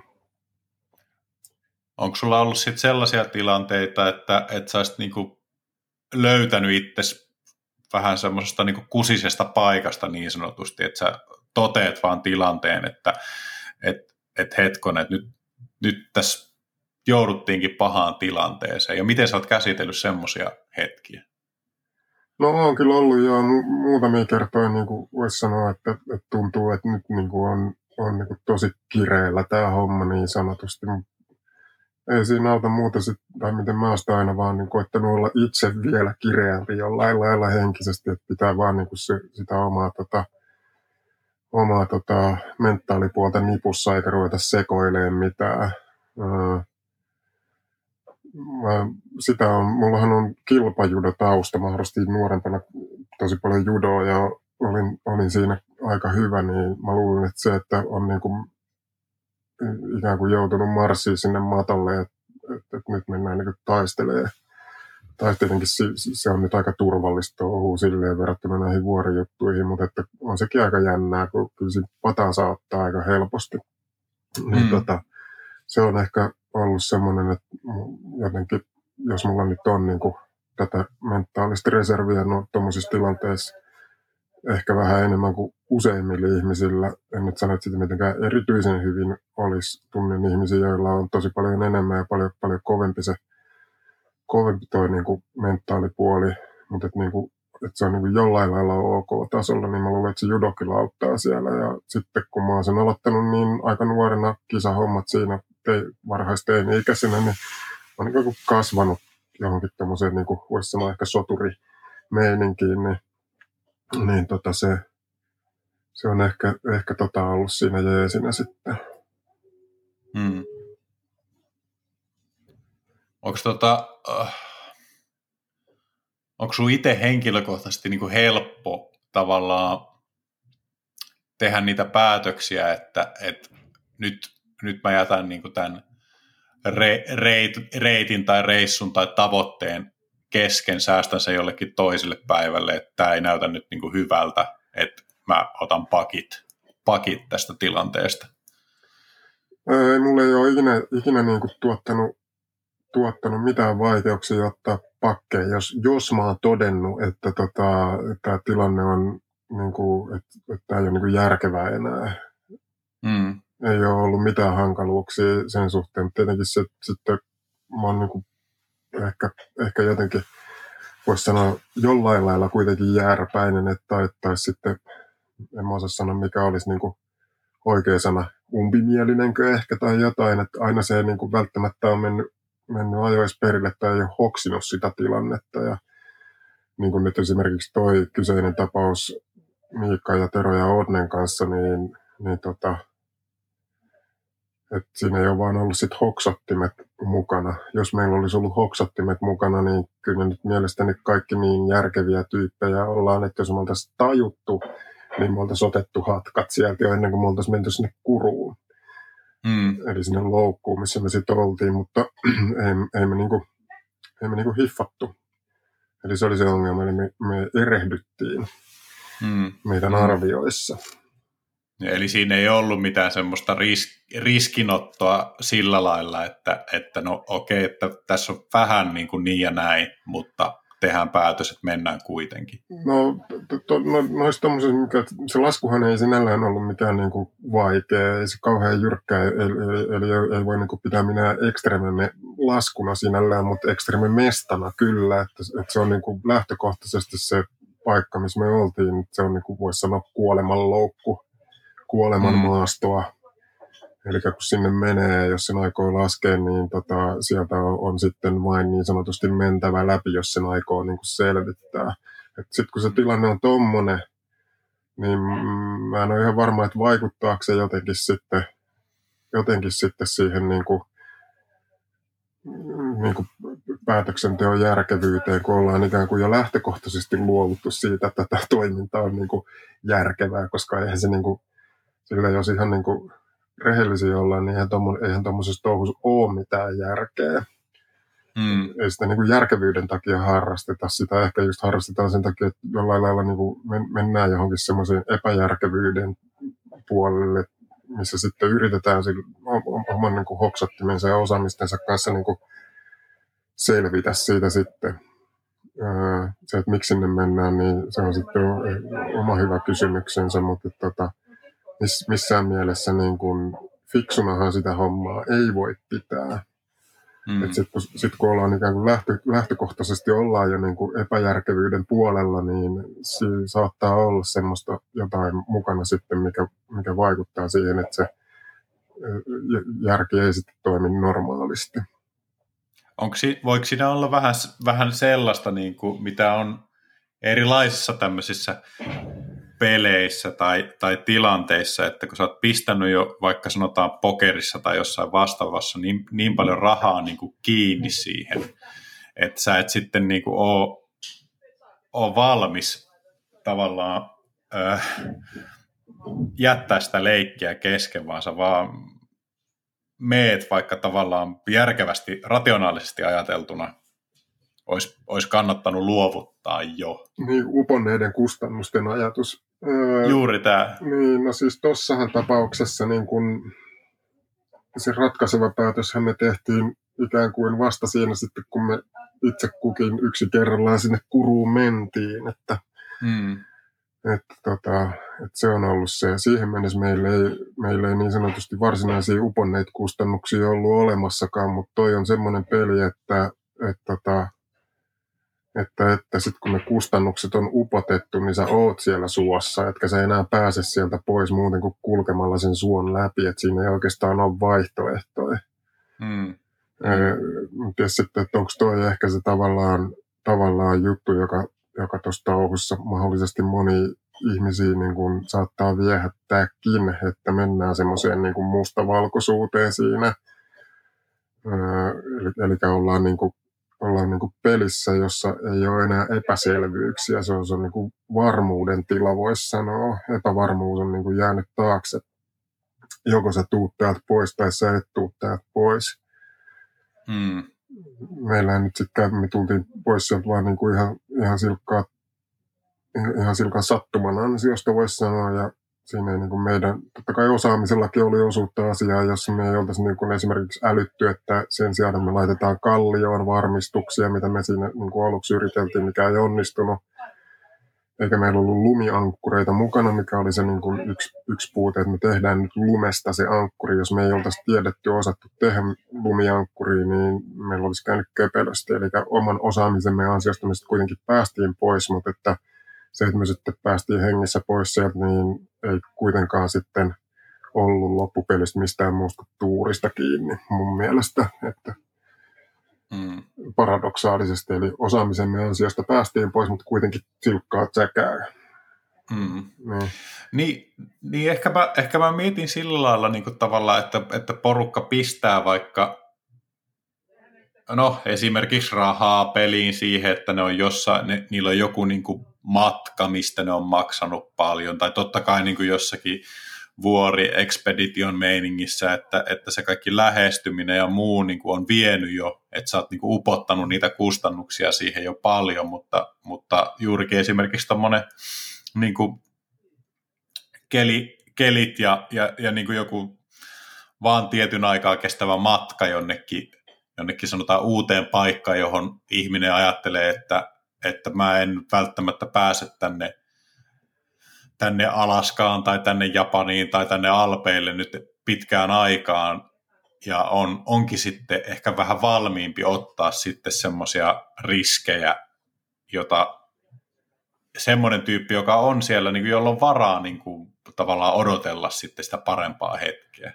No ehkä me, meilläkin tuossa tapauksessa saattoi olla jotain tuommoista, siis itsehän olin siis vielä jäämässä sinne mestoille, se oli siis Norjassa, niin tota, joksikin aikaa, ja Ainonen oli jäämässä sinne joksikin aikaa, ja sitten tota, Aatni tietysti asuu siellä, niin se ei ollut hänellekään mikään ongelma, mutta Miikka oli lähes sitten himaa siitä, ja lähtikin sitten heti sen tapauksen jälkeen himaan, että se, että se saattoi olla, olla niin kuin jonkinnäköisenä tekijänä siellä, mutta että mulle se ei ole oikeastaan sanottavammin niin kuin oon tätä pähkäilyn, niin noussut miksikään semmoiseksi asiaksi, joka olisi niin kuin ihan mitenkään erityisen paljon vaikuttanut siihen, että me mentiin sitten sinne kuruun. Niin ajattelin, ajattelin ehkä enemmän semmoisella niin kuin yleisenä, yleisenä tasona, että kun sä oot Juu. katsonut jo vuosikymmeniä tätä meininkiä, niin, niin Kyllähän tota, se on, siis, yksi on, on, sehän on siis ihan tutkitu, tutkitusti niin kuin, niin kuin vaikuttava. Se on niin kuin täysin yleisesti tunnettu, että, tota, että, että, että toi on tekijä, joka vaikuttaa. Mä olen nyt täällä hiihtolomalla ja tämä on nyt minun ainut mahdollisuuteni tänä talvena päästä mäkeen. Mm. Et tota, ja nyt sitten täytyy ottaa tästä kaikki irti, että kyllä se on niin kuin ihan yleisesti tiedossa oleva asia, ja siinä on niin kuin mitään epäselvää sen homman suhteen. Se on, se on fakta. Mm. Mutta just, että vaikuttiko se meillä siinä, niin saattaa olla, mutta mun om, omassa niin pähkäilyssä mä en ole niin kuin pitänyt sitä mitenkään erityisen merkittävänä. Mutta voi olla, että se on ollut alitajuisena vaikuttimena siellä sitten. Mm. Kyllä. Tuosta voi itse asiassa vetää tuohon koronateemaan tavallaan semmoisen ohuen aasin sillä, että, että silleen varmaan moni, moni semmoinenkin, joka nyt mietti sitä omaa, omaa Lapin lomaansa, tuota, että, että se mökki on maksettu ja nyt on chanssi mennä ja kohta voi olla ehkä riski, että, että tuota, matkat kielletään, että nyt kun sitä ei ole niin kuin eksplisiittisesti kielletty, niin, niin nyt me mennään ja ei siitä nyt mitään haittaa ole kenellekään. Et no. tietää, että, että tässä on vähän niin kuin liikutaan harmaalla alueella, mutta, mutta tehdään päätöksiä. Tuommoista ajattelua varmasti on, kyllä on varmasti, on varmasti mutta sitten itse jotenkin on tähän nyt niin kuin ikään kuin suhtautunut, pois lukien kaikki ne kurjuudet, mitä tästä on jo seurannut ja, ja tota, niin kuin seuraa, niin, niin anteeksi vaan, että mä sanon tän nyt tälleen, mutta tämähän on niin kuin mun elämän parasta aikaa että tämä on, niin kuin, tämähän on uniikki tilanne. Kyllä tästä nyt niin kannattaa tavallaan ottaa toivottavasti että myös jää uniikiksi, eikä, eikä tota, tule niin vastaava ainakaan kovin pian, mutta kyllä tästä nyt kannattaa ottaa kaikki irti. Ei me olla koko porukkaa, kaikki maailman ihmiset, tietenkään kaikki maailman ihmiset ei ole eristyksissä, mutta aika iso osa kuitenkin on niin kuin jonkinnäköisessä poikkeustilassa nyt, niin kyllä poikkeustilasta kansi ottaa kaikki irti ja elää tätä poikkeustilaa myöskin ja toimia poikkeustilan mukaisesti, että, että tota, eihän tämmöistä niin kuin, ole tapahtunut aikaisemmin. Tämä on ainutlaatuista. Mm. Jotenkin tämä on niin kuin negatiivisesti ainutlaatuista, mutta, mutta tota, se, että joku on negatiivista, niin ei se tarkoita sitä, että se olisi niin kuin pakko itselle sitten välttämättä olla pelkästään huono juttu. Musta on ollut ihan niin kuin ainakin mulle tämä on ollut jotenkin, mä koen, että, että, että tota, niin kuin, ikään kuin jollain lailla avartavaa ja ehkä jopa niin kuin Hassu sanoi, mutta että ehkä nyt, jotenkin vähän myöskin tervehdyttävää törmätä tällaiseen asiaan, laittaa, tota, laittaa tota asioita niin sanotusti vaakaa ja punnita, että mikä, nyt, nyt, mikä tässä nyt oikeasti tässä elämässä on niin kuin merkityksellistä ja tärkeää. Että tämä tarjoaa tosi hyvän mahdollisuuden semmoiseen, musta kantsii, kantsii niin semmoiset sivuseikat, kuin, kuin vaikka just Lappiin pääsyn. Toki mun on helppo mm. sanoa tämä, että unohtakaa se Lappiin pääsy, koska mä itse olen täällä Pyhätunturilla ja, ja tota, täällä on niin kuin mukava, mukava olla, mutta että unohtakaa tämä nyt, jos sattuu vaikka olemaan stadissa, niin unohtakaa nyt niin kuin pakoon pääseminen ja ihmetelkää sitä Helsinkiä sellaisena kuin se toivottavasti tulee vain kerran meidän elämämme aikana olemaan. Että tietenkin täysin mahdollista, että tämä nyt ei niin jää mitenkään ainutkertaiseksi tapaukseksi ja tilaisuudeksi, vaan mä vähän pelkäilen tässä nyt sitä, että tämä niin kuin ennemminkin tulee muodostumaan jonkinnäköiseksi, niin kuin, ei nyt ehkä uudeksi normaaliksi, mutta toistuvaksi ilmiöksi niin, se voi, mm. Se voi olla mahdollista, että, että mehän ei Suomessa tämmöistä olla jouduttu kokemaan, mutta jos ajattelee näitä tuota, Aasian maita, niin, niin, niin tuota, monet niistä sai, sai tähän tilanteeseen harjoitusta tuossa SARSin aikana silloin, oliko se nyt 2002 vai 2003, mutta kuitenkin niin kuin mm. suht lähellä. Mm. Et meillä ei ole sitä kokemusta ja, ja se varmaan vaikuttaa siihen, että miten, miten me nyt sitten tällä hetkellä niin kuin täällä yhteiskuntana ja yksilöinä toimitaan. Mutta tota, tämä, tämä ei ole varsinaisesti koronapodcasti, niin. vaan, vaan tuota, mutta eihän sitä voi olla käsittelemättä, kun ei, se niin tietenkään. suuresti vaikuttaa, vaikuttaa tota meidän kaikkien arkeen ja, ja mieleen. No, onko sulla, koetko sä semmoista ilmiötä kuin puuteristressi? No, en mä, en mä ehkä stressi. Mulla on semmoinen puuteri-into. Mä en tiedä mm. sitten, ehkä voi olla, että se on niinku positiivisen stressin muoto. Positiivisen stressin muoto, tota, tämmöinen innokkuus. Et, tota, ennemminkin tuollaista, mutta nythän mä siis, kun, kun on täällä, tota, mä en ole käynyt Alpeilla 2013 vuoden jälkeen, ja mä oon laskenut ainoastaan tota, Pohjoismaissa, Suomessa ja Norjassa pääsääntöisesti täällä Pyhäluoston alueella ja sitten tuolla Tromsin suunnilla pikkusen etelässä. Ja vaikka meillä nyt täällä Lapissakin on putskuu joskus ja, ja sitten siellä Norjassa on jopa aika hyvinkin putskuu ja jopa ihan ehtaa oikeita puuteriakin, niin en mä silleen jotenkin koe siitä mitään stressiä sitten, tai että se ei niinku oikeastaan, oikeastaan vaikuta sanottavammin mun niinku päiväjärjestykseen muutoin kuin, että mm. mä otan sen olosuhteina huomioon. Mä oon jotenkin ollut aika fileissä siitä, että mä oon niin kuin onnistunut jotenkin tällä mun niin kuin laskijan ikään kuin voisi sanoa henkisen kehityksen polulla pääsemään semmoiseen vaiheeseen, että mulla on ihan yksi lysti, että mitä se lumi on. Kuhan sitä pystyy laskemaan. Eli niin kuin, ei ole väliä. Öö, ehkä vähän vähän tälleen kurja. Mä olin, mähän olin siis tänäänkin hiukan mäessä. Mä haikkasin tuonne Pyhätunturin päälle ja suksilla hiihtelin sinne ja sitten laskin suksilla, suksilla alas sieltä. Tosi mm. konservatiivisesti mielestäni tilan, tilanne huomioiden ja tota, otin varovasti enkä hurjastellut enkä mitään. Ei nähdäkseni sanottavammin poikkea siitä, kuin että joku kävisi kävelyllä tai murtsikoimassa.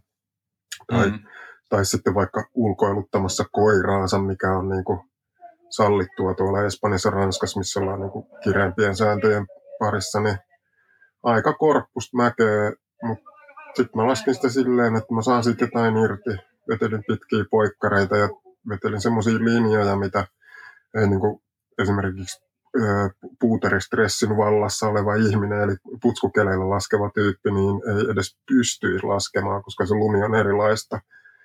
Eli mä koitan sitten niin kuin löytää tämmöisiä tota, olosuhteiden mukaisia erilaisia, voisi sanoa pelejä, tapoja laskea, mm. jotka, tota, jotka tota, tuottaa mulle jonkinnäköistä lisäarvoa sitten siihen toimintaan. Ja, mm. ja tota, mä, mä jotenkin innostuin tämmöisen niin kuin betonikorpun laskemisesta muutamia vuosia sitten Norjassa, kun ei vaan yksinkertaisesti ollut sitä pyydää, niin sitten mä tajusin, että näitä mäkiä todellakin voi laskee myöskin vaakasuoraan, ei ole, niin eli poikkirinteeseen ja hyvinkin pitkiä matkoja, vaikka satoja metrejä. Semmoisia laineja, mitä ei niin kuin pehmeässä lumessa mitenkään pystyisi laskemaan, se on, niin kuin, se on niin kuin mahdotonta. Ja sitten kruisailee menee siellä. Oli, se oli mun mielestä hyvä, hyvä oivallus ja on, on niin kuin laventanut meikäläisen, meikäläisen tota, harrastamisen mahdollisuuksia runsaasti. Vähän siis mun laskeminen on tavallaan sitä, että että se ei ole esimerkiksi temppujen tekemistä. Eli mä en, mm. mä, mä en, niin kuin, mä en niin kuin pyri eriskummallisiin asentoihin, laittamaan kehoani eriskummallisiin asentoihin, lentelee ilman ja halki ylösalasin tai mitään tämmöistä. Mä, mun, mun juttu on se, että mä menen erilaisiin paikkoihin. Niin se, että on tämmöinen niin betonikeli, niin se mahdollistaa, että mä voin samalla laskulla mennä ää,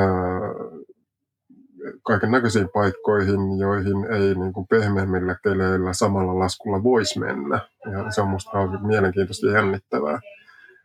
Niin tota, mulla ei, mulla ei, mulla ei niin kuin ole sitten mitään preferenssiä just sen suhteen esimerkiksi, että pitäisi olla pehmeät lunta. Pehmeä on kivaa ja kyllä mäkin ajattelen, että se on niin kuin parempaa kuin mieluummin mä putskuun lasken kuin betoni, mutta että jos on betoni, niin sitten mä otan jollain, jollain konstilla siitä betonista sen ilon irti, mitä siitä mun mielestä on saatavissa.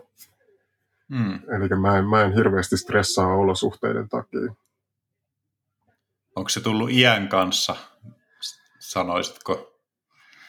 No on se jo varmasti, että aikaisemmin muistan kyllä, muistan kyllä siis mä, mähän on niin kuin, tai aiemmin puhuttiin tuosta kilpaurheilusta, että, tota, että mä oon niin jonkun verran harrastanut kilpalaskemista, mutta Mm. Puuteristahan mä oon kyllä kilpailu. Että joku Sanonin tapainen paikkahan on semmoinen mesta, että, että se kilpailu siitä rajallisesta resurssista, eli kun sataa lunta, mm. siellä on putskupäivä, niin äh, Samoni ja sitten vastaavan kaltaiset paikat, mitä maailmassa on, niin kuin jokunen, missä on hitosti hyviä laskijoita, niin nehän mm. träkätään tosi nopeasti ne mestat, ainakin ne, mihin on helppo, helppo päästä hissillä, niin siellä joutuu tota, oikeasti olemaan niin kuin fiksu ja viisas ja ovela ja juonikas ja kaikkea tämmöistä, että pysyy siellä niin kuin kahinan kärjessä ja saa korkata sitä mäkeä.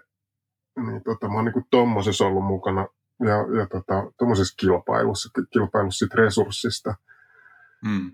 Mutta en mä tiedä, mä ehkä jotenkin aika, aika aikaisessa vaiheessa niin yhden kahden kauden jälkeen tavallaan hiffasin, että miten se homma toimii. Ja kun mä sen tajusin, niin sitten mulla on ollut vaan niin kuin aika, aika voisi sanoa, niin kuin, ei nyt suorastaan lepposaa toimia, mutta että kun on osannut sen pelin sille, että tietää, miten siellä kärjessä pysytään, niin, niin nyt stressivapaata tietenkään ole, mutta ei sitä myöskään ole tarvinnut ihan hirveästi stressailla. Okei. Itellä on semmoinen niin mielenlaatu, että tuommoiset tilanteet alkaa, alkaa ahistamaan kyllä. En, en tykkää yhtään. Niin kuin, ja just sen takia ehkä mieluummin niin kuin, hakeudunkin semmoisiin paikkoihin, missä pääsee kauemmas siitä ryysiksestä, vaikka se nyt ei olisikaan se absoluuttisesti niin kuin välttämättä paras, paras paikka laskea, mutta mä en tarvi siitä, mä haluan mieluummin niin kuin tilaa ja rauhaa ja stressittömän ympäristön tuossa suhteessa. Joo, no, Majava, Majavan Ape ja, Ape ja tota, Kurolan Antti Rovaniemen voimakaksikko 90-luvun lopulta ja 2000 vuoden alusta. Ape on edelleen hyvin gameis mukana, Antti vähän puuhailee nykyään toisen näköisiä asioita, mutta et, tota, nehän tuli Samoniihin silloin joskus Ysärin puolivälin jälkeen ja vietti yhden kauden siellä. Ja sitten ne tota, päätti, että he ei halua olla täällä enää, koska täällä tämä mentaliteetti on niin stressaava. Ja kyllä mä sen niin kuin ymmärrän oikein vallan mainiosti, tota, että et mistä siinä on kyse. Ja, ja tota, enhän mä enää itse ole siellä Samoniissa, että jos mä niin ulkomailla mm. olen laskemassa, mähän on Mähän on Tamokdalenissa, joka on niin kuin läntisen sivilisaation niin kuin se on niin kuin ulkolaidalla, se on outer rimis. Sen jälkeen, kun astuu ovesta ulos ja ottaa askeleen pois parkkipaikalta, niin sä et ikään kuin enää ole sivistyksen piirissä ollenkaan. Sä oot, silleen karrikoidista sanottuna, sä oot siellä villin luonnon puolella, missä, mm. missä kaikki se semmoinen hösötys, mitä, mitä niin kuin sivilisaation parissa on, niin on jäänyt taakse. Eli mä oon niin kuin tehnyt tuommoisen peliliikkeen ja kyllä siihen niin kuin iso syy on ollut se, että saa olla rauhassa eikä tarvitse niin välittää siitä kohottamisesta, mikä, siihen, mikä siihen niin kuin tämmöiseen kilpailumentaliteettiin, tai voisit sitten sanoa sitä sitten puuteristressiksi, vaikka mä en ole sitä itse kovin stressaavana kokenutkaan, niin tota, että se kaikki, kaikki jää taakse ja kyllä se, kyllä se rauhallisuus on tietenkin, että kun mä mun kohdalta sen niin voi sanoa, että joo, tämä mun valintahan kertoo sen, että kumpaa mä arvostan enemmän. Mm, mm. Mm. Mä, mä pystyn samaistumaan tuohon erittäin, erittäin hyvin ja, ja tota, on itsekin siellä samoilla tanterilla nyt viime vuosina, vuosina liikkunut juurikin tästä syystä ja koen sitä samaa niin kuin semmoista rauhaa ja, ja jotenkin semmoista tuota, ylevöitymistä, mistä taisit tuossa aikaisemmin Joo. jo mainita. No tota, mistä sun mielestä tai sun kokemuksen mukaan niin on löytynyt maailman hienoin lasku? Onko se, onko se Tamokissa vai onko se jossain muualla? No mä jotenkin, mun on aika monta kertaa tuota kysytty ja sitten kyllä nyt varmaan osaisin luetella niin kuin useitakin tapauksia, milloin on jotenkin tuntunut jotenkin poikkeuksellisen, poikkeuksellisen niin sanotusti hyvältä. Tai että on ollut niin kuin siisti fiilis ja hauskaa ja kivaa ja, ja makeeta ja on menty korkealta ja kovaa. Mutta tota, en mä jotenkin osaa, mä en koskaan oikein osannut tuohon mitään semmoista mielestäni niin tyydyttävää vastausta, vastausta antaa. Että tota, jos nyt on niin ihan pakko jotenkin vähän nihkeä lumilautailijana sanoa näin, mutta että mun paras laskuhan oli toi suksilasku, minkä mä just äsken laskin. Sen takia, että se on se niin viimeinen, viimeinen lasku, josta hän ei ikinä tiedä. Saattaa olla, että se jäi mun viimeiseksi laskuksi mähän voin tota, menehtyä ennen kuin mä pääsen seuraavan kerran mäkeen. Tästä, tästä ei ole mitään takeita. Et, se on ihan totta. Et, niin, että elänkö mä vai kuolenko mä. Ja, ja tota, se nyt on se niin tuoreimpana tässä tota, tässä tota, laskuja jonossa ollut, niin mä ikään kuin pidän sitä parhaana, koska se oli se viimeinen. Tietysti jos on niin kuin toiveikkaina, niin se seuraava on se paras. Et, tota, mm. et, tota, toivottavasti niitä tulee lisää. En mä... Joo, koetko sä, anteeksi keskeytin, mutta koetko sä, tai ootko sä ollut sellainen tyyppi, että sä olisit niinku keräillyt jotain tämmöisiä saavutuksia, tai keräillyt vaikka jotakin, öö, onko sulla ollut jotain omaa lalisteja, niin kuin vaikka tämä... Tikkilista. Tuota, Tikkilistahan on, niin kuin, se on niin kuin kiipeilijälle tosi tavallaan niin kuin tärkeä, tai monille kiipeilijöille tikkilista on niin kuin merkittävä juttu, enkä mä oo, tota, enkä mä niin kuin poikkeus siinä mielessä kiipeilijänä, pois lukien se, että mulla ei ole kiipeilijänä oikeastaan ollut mitään tikkilistä, mulla on ollut se laskujen tikkilistä, ja siinä nyt sitten on niin kuin kaiken näköisiä tikkauksia on tullut, tullut tehtyä. Jos nyt joku on ihan pakko sanoa, niin sitten mä sanon, että se on toi Aikuileden midin pohjoisseinällä tämä mallariporter-reitin laskeminen. Öö, johtuen siitä, että se on niin kuin ehkä ollut on tietysti legendaarinen lasku sinälläänkin jo kuuluisa. Se on suoraan siinä Aikuileden midin hissin alla pohjoisseinällä, pohjoisseinällä oleva reitti. Mutta silloin oli jonkinnäköinen status tai aura tai mm. halo, halo tällä, tällä reitillä. Ja ää, mun ehkä niin kuin voisi sanoa, että tikkilistan ehkä sinne kärkipäähän se päättyi sen takia, että kun joku mulle sanoi joskus, en muista kuka, että midin pohjoisseinällä tulee laskureittejä, mä en voinut ymmärtää sitä, että mistä sieltä muka tulee. Ja sitten kun mä rupesin niin tajumaan sitä asiaa, niin tota, eli hiffaamaan, että ahaa, tollaisissa paikoissa tosiaankin jengi on laskenut, siellä voi laskea ja, ja, ja sitten tajun, että tuolta se tulee.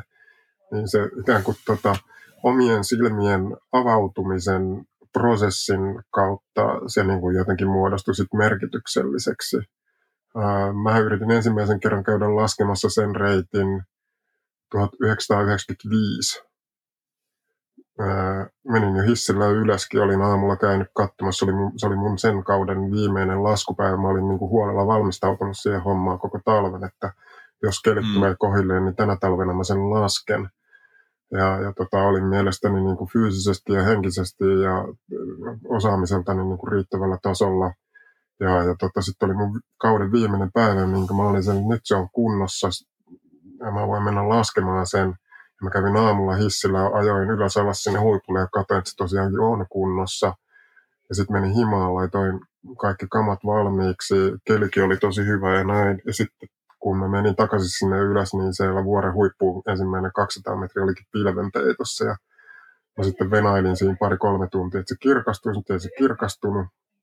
Ja mä joudun sitten lähteä himaan. Eli toi oli 95 2001 sitten lopulta onnistuin sen niin kuin suorituksen tekee Kurlan Antin kanssa käytiin se laskemassa.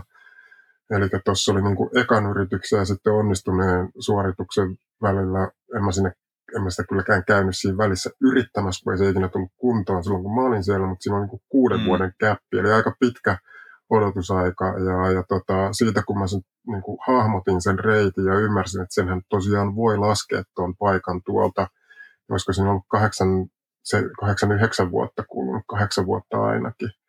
Eli aika, aika pitkä prosessi, tuommoinen tuommoinen niin kesto siinä, niin sen takia sitä voi ehkä niin kuin, voi niin kuin pitää jollain lailla niin kuin merkityksellisenä, merkityksellisempänä kuin ehkä jotain muita. Mutta mm. ettei se nyt sinällään niin sitten taas ihan niin kuin lasku laskuna, niin vaikka se ehkä onkin yksi, yksi vaikeimpia mun laskemia laskuja, niin ei se nyt sinällään sitten mitenkään niin kuin erityisen ihmeellinen ole ollut ihan olin mm. tyytyväinen, että käytin sen laskemassa. Se oli siistiä ja jänskää ja hauskaa ja oli hauskaa olla Antin kanssa varsinkin liikenteessä ja ihan kohtuu hyvällä tyylillä vedettiin se, mutta et, tota, en mä sitä siltikään niin kuin sen kummallisemmaksi ja, tai paremmaksi nosta kuin mun tämän päivästä tota, pyhäkruisia, että lasku siinä missä mikä tahansa muukin. Vaikka sillä ehkä historiaa enemmän onkin mun, mun oma, oma, omaan laskuhistoriaan liittyviä, liittyviä merkityksiä. No onko tikkilista ihan tyhjä vai onko sulla vielä jotain niin kuin, semmoisia paikkoja, kun sä sanoit, että sä haluat käydä erilaisissa paikoissa niin kuin lauta jalassa tai niin, niin kuin tänään, niin sukset jalassa, en tiedä. Mutta että tuota, onko sulla niin kuin vielä jotain sellaisia, vai onko se vaan Joo, siis mulla, että... mulla, mulla on niin kuin suunnitelmia, eli jos ajattelee, että ne on sitten tota, että mä suunnittelen ja ajattelen, että ton mä käyn niin kuin ehkä toteuttaa se jossain, kun sopiva hetki tulee, niin on, on niin kuin tikkilistaa. Mulla on täällä, tota, täällä Pyhäluoston alueella on tikkilistaa ja sitten mulla on Norjas tikkilistaa. Et, tota, esimerkiksi vaikka Norja, Tamokissa on tämä Norjas Roeste Renna, Norjan rajuin ränni, Freeflytin, Freeflytin tota, lukijaäänestyksessä valittiin Öksehökket Kuru Tamokissa, niin mm. sen mä haluan ehdottomasti käydä laskemassa joskus. Mm. Olin ajatellut, että olisin ehkä tänä keväänä käynyt. No eipä tarvitse käydä, ehkä ensi vuonna sitten, mutta ei mulla mitään sellaista pakottavaa tarvetta mennä mihinkään tiettyyn paikkaan, kun kuitenkin tilanne on se, että kun nyt vähän pääsee mäkeen, niin se on niin kuin jotenkin siistiä aina. Niin, Jiehkevarrilla olisi siisti käydä Lyngenin korkeimmalla vuorella, Pohjoisen Norjan korkeimmalla vuorella – olisi, olisi hienoa käydä ja, ja sitten tota, siinä on lähialueella jotain muita toppeja, missä olisi niin kuin nasta käydä. Meillä on tota, Rukajärven Ennin kanssa ollut vähän jotain keloja jonkun mäen kiipeämisestä ja laskemisesta, tämmöinen telttareili-tyyppinen, vähän niin kuin perinteisen tämmöisen niin kuin tunturivaellustyyppisen meiningin ja sitten lumilautailun yhdistäminen olisi ihan siisti hommeli siellä. Mm. Siellä on jotain mäkiä, missä me haluttaisiin mennä mennä tota laskemaan, ja, mutta ei se ole mitenkään, niin kuin, mitenkään välttämätöntä, että niitä saisi mm. nyt sitten tehtyä. Onko sulla vielä mitään kaukokohteita, tai mitä sä ajattelet niin kuin lumen perässä matkustamisesta noin no, ylipäätään? Niin kuin sanoin, 2013 vuoden jälkeen en ole Alpeillakaan käynyt. Ja sen niin kuin on elätellyt esimerkiksi haavetta Japanissa käymisestä, että olisi siis joskus mennä Japaniin siinä on niin kuin toinen, toinen Japaniin menemisen syy olisi tämä judoharrastus ja, ja sitten tämmöinen yleinen japanilaisen kulttuurin dikkaileminen. Ja tietenkin se putsku, mitä siellä on, niin houkuttaa, plus sitten tota, jotenkin ajattelen, että se japanilaisten, niin kuin, miltä se on niin kuin ilmiintynyt meikäläisen silmään, se niiden lumilautakulttuuri, niin olisi siihen kiva käydä vähän tutustumassa paikan päällä, että Mm. Sä et ole käynyt siis? No mä en ole käynyt joo Japanissa, että se ikään kuin tuli niin kuin, voisi sanoa muotiin kautta sitten tultiin niin kuin sitä japsipuuterimeiningistä niin kuin tietoiseksi vasta, kun meitsin tämä niin kuin, voisi sanoa aktiivisempi laskuura oli jo vähän niin kuin tullut päätökseen ja olin, olin ikään kuin en mitään eläköitynyt tietenkään ole, mutta siirtynyt vähän tämmöiseen niin kuin ei niin aktiiviseen elämänvaiheeseen laskemisen suhteen, mikä tapahtui 2005, kun mä sain lapsen. Mm. Ja mm. Tota, tietysti, että kun on niin kuin, sitten tärkeämpääkin tekemistä, niin kun lumilautailu, niin on sitten, sitten tota, ajatellut ja ajatellut, että jospa toi tytär tuosta nyt oppisi laskemaan sillä tavalla, että hänen kanssaan sitten niin kuin viittisi lähteä sinne japseihin sitä putskua laskeen, niin joskus voisi ehkä sen reissun kertaalleen tehdä, mutta – ja, ja, ja tota, jotain tuommoisia ajatuksia on, mutta ei, ne, ei ole mitään semmoista polttavaa tarvetta päästä mihinkään. Mm. Mä oon oikein tyytyväinen, kun mä saan temuta täällä Pyhäluostolla. Mulla on täällä tota, mun suosikkipaikat nykyään, missä mä oon niin ehkä voisi sanoa eniten fileissä, kun pääsen, pääsen niitä tikuttaa, no ne on 50 metriä korkeita, eli, eli, eli, eli ei mitään niin järin massiivisia mäkiä, että et mm. tota, se, se, missä sitä nyt sitten laskee, niin ei se niin olennaista ole. No, äh, mulla olikin itse asiassa, tai tuosta olisinkin halunnut kysyä, että, että miten isyys kautta jälkikasvu on, miten se näkyy tai miten se on vaikuttanut sitten. Te käytte laskemassa nykyään tyttären kanssa ja miten, mitä ajatuksia sulla on siitä? No joo, kyllä silloin siinä talvena kun Aino syntyi, eli 2005, niin tota, mun laskut jäi aika vähin ja aina syntyi tota, helmikuun lopulla, eli tota, al- alkukausi meni niin sanotusti loppuraskauden kanssa ja sitten kun Aino syntyi, niin tietenkin piti olla hetken aikaa himas, mutta me kun hän oli viisi viikkoa vanha, niin lähdettiin sitten lopputalveksi Kilpisjärvelle, missä mä sitten joku sen päivän onnistuin niin kuin mäessäkin olemaan. Eli ei jäänyt kokonaan kausi väliin lapsen tulon takia. Mutta sitten hän kävi silleen, että samaisena, saman vuoden kesänä mulla sitten kalliokiipeilyonnettomuudessa murskaantui kantapää. Ja, ja tota, siitä ei pysyvä vamma. Niin se on sitten hiukan haitannut tätä toimintaa sen parannemisesta, että se tuli niinku semmoiseen kuntoon, missä se about nyt sitten on, niin että siinä meni parisen vuotta. Kyllä pystyin jo seuraavana, seuraavana, seuraavana talvena pystyin kyllä mäkeen menemään, vaikka ortopedit vähän uhkailikin, että, että tota, saattoi olla laskut, laskettu.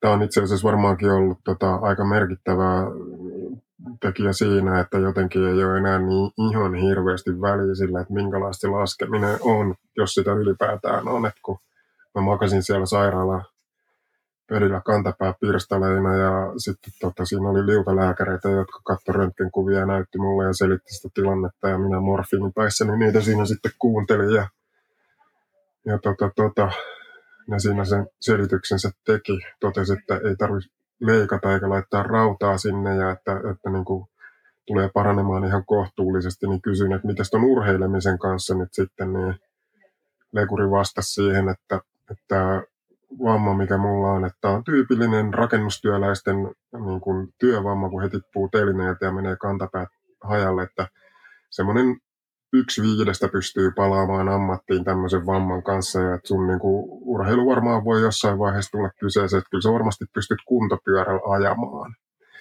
Eli toi oli, toi oli, että jos kysyit aikaisemmin sitä, että onko mulle tullut tota, ikinä semmoista fiilistä, että kun on ollut läheltä piti tilanne, että, että on saanut ikään kuin uuden elämän, niin tuossa tavallaan niin kuin meitsin lumilautailijan elämä ikään kuin nollautu ehkä noin, mm. voisi sanoa niin kuin tuon lausunnon perusteella, että musta ei enää laskija tuu, tosin mä kyllä niin kuin tuumasin sen saman tien, että toi ei varmasti pidä paikkansa, en voinut siis hyväksyä sitä ajatusta mm. siitä, ja, ja tota, päätin, että kyllä tästä nyt niin kuin vielä jaloilleen noustaa, ja pikkuhiljaa sitten noustiinkin. Ja, ja sitten, joo, tosiaan, että toi on ehkä vaikuttanut siihen, että pystyy sitten suhtautumaan siihen, että onko se lumi nyt hyvä vai huono niin sanotusti. Että, että sillä ei ole mitään väliä. Mun mielestä lumi on hyvää, kaikki lumi on hyvää ja kiva, jos pääsee vähän mäkeen. Mm. Mutta si- siitä faija-hommasta, Joo. niin, niin, niin, niin, tämä, niin tuota... tämä, tuli siihen samaan saumaan sitten sen lapsen tulon kanssa ja mulla on niin kuin pari pari talvea siinä sitten tota, meni vähän hitaamismerkeissä, mutta sitten se siitä pikkuhiljaa sai, sai niin asioita jiiriin, niin terveyttä kohennettua ja sitten myöskin, tota, myöskin tota, sopeutui siihen isänä olemiseen, mitä se puoli vuotta kepeillä ei suinkaan helpottanut ihan hirveästi, niin tota, aloin sitten pikkuhiljaa siitä sitten rakentelemaan vähän toisen näköistä, toisen näköistä mallia sen aikaisemman elämän tapani sijaan, eli en enää niin kuin viettänyt niitä kausia siellä alpeilla. No, mm.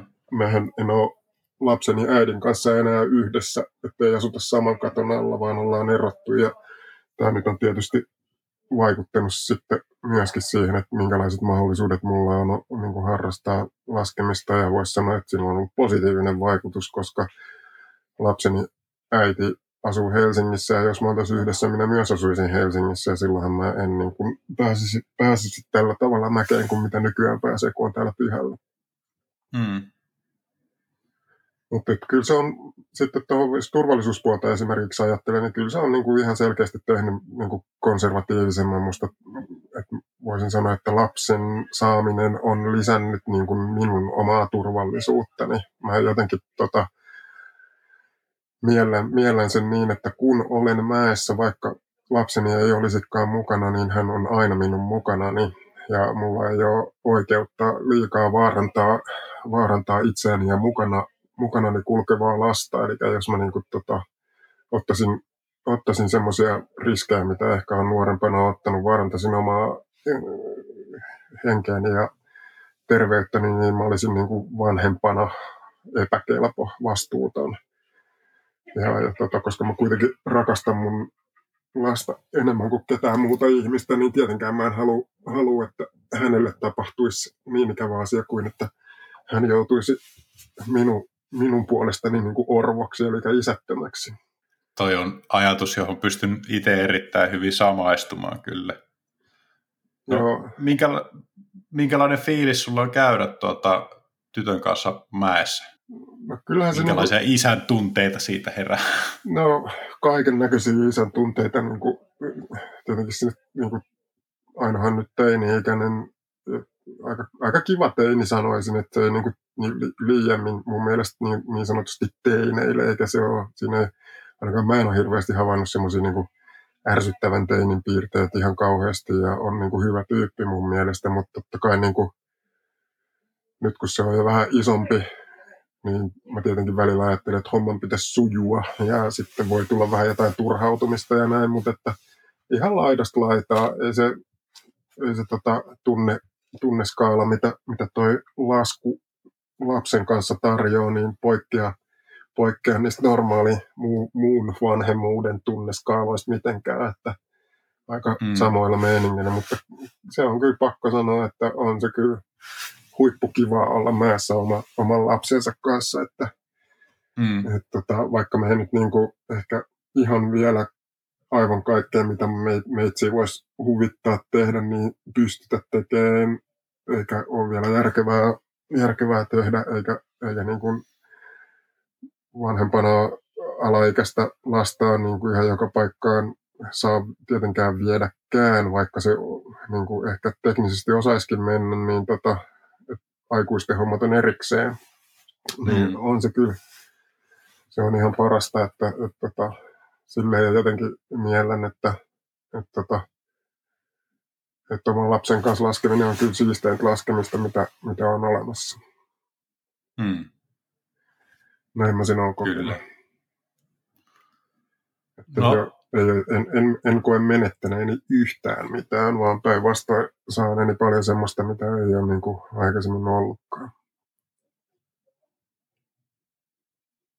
Tuota, mun mielestä jotenkin alkaa tuntumaan, että, että nämä viimeiset jutut oli sen verran kivaa kuunneltavaa, että, että meidän on varmaan parempi draamankaaren kannalta, niin alkaa pistää tuota hommaa pakettiin. Joo, laitetaan öö, ihmeeseen. Onko sulla mitään jotain viimeisiä sanoja tai terveisiä ennen kuin lyödään tuota rekki pois? Ei mitään. To- toivotaan, että tämä niin kuin nihkeä maailmantilanne tästä nyt niin kuin selviytyisi laukeisi, laukeisi sillä tavalla, että, että päästään niin kuin jatkelemaan harrastustoimintaa ja elämää ylipäätään niin kuin vähän mukavammissa merkeissä. Että pitäkää lippu korkealla. Kyllä tämä tästä varmasti selvii sille, että lumilautailu ei tule loppumaan. Hy- hyvä. Mm. Hyvin sanottu ja minä toivon aivan samaa. Yes, Kiitoksia. No niin. Tässä oli Jarkko Juhani Henttonen ja Arktiset linjat, episodi numero kaksi. Kiitos Simo ja Arktiset linjat. Palataan, palataan asiaan. Näin tehdään. Yes.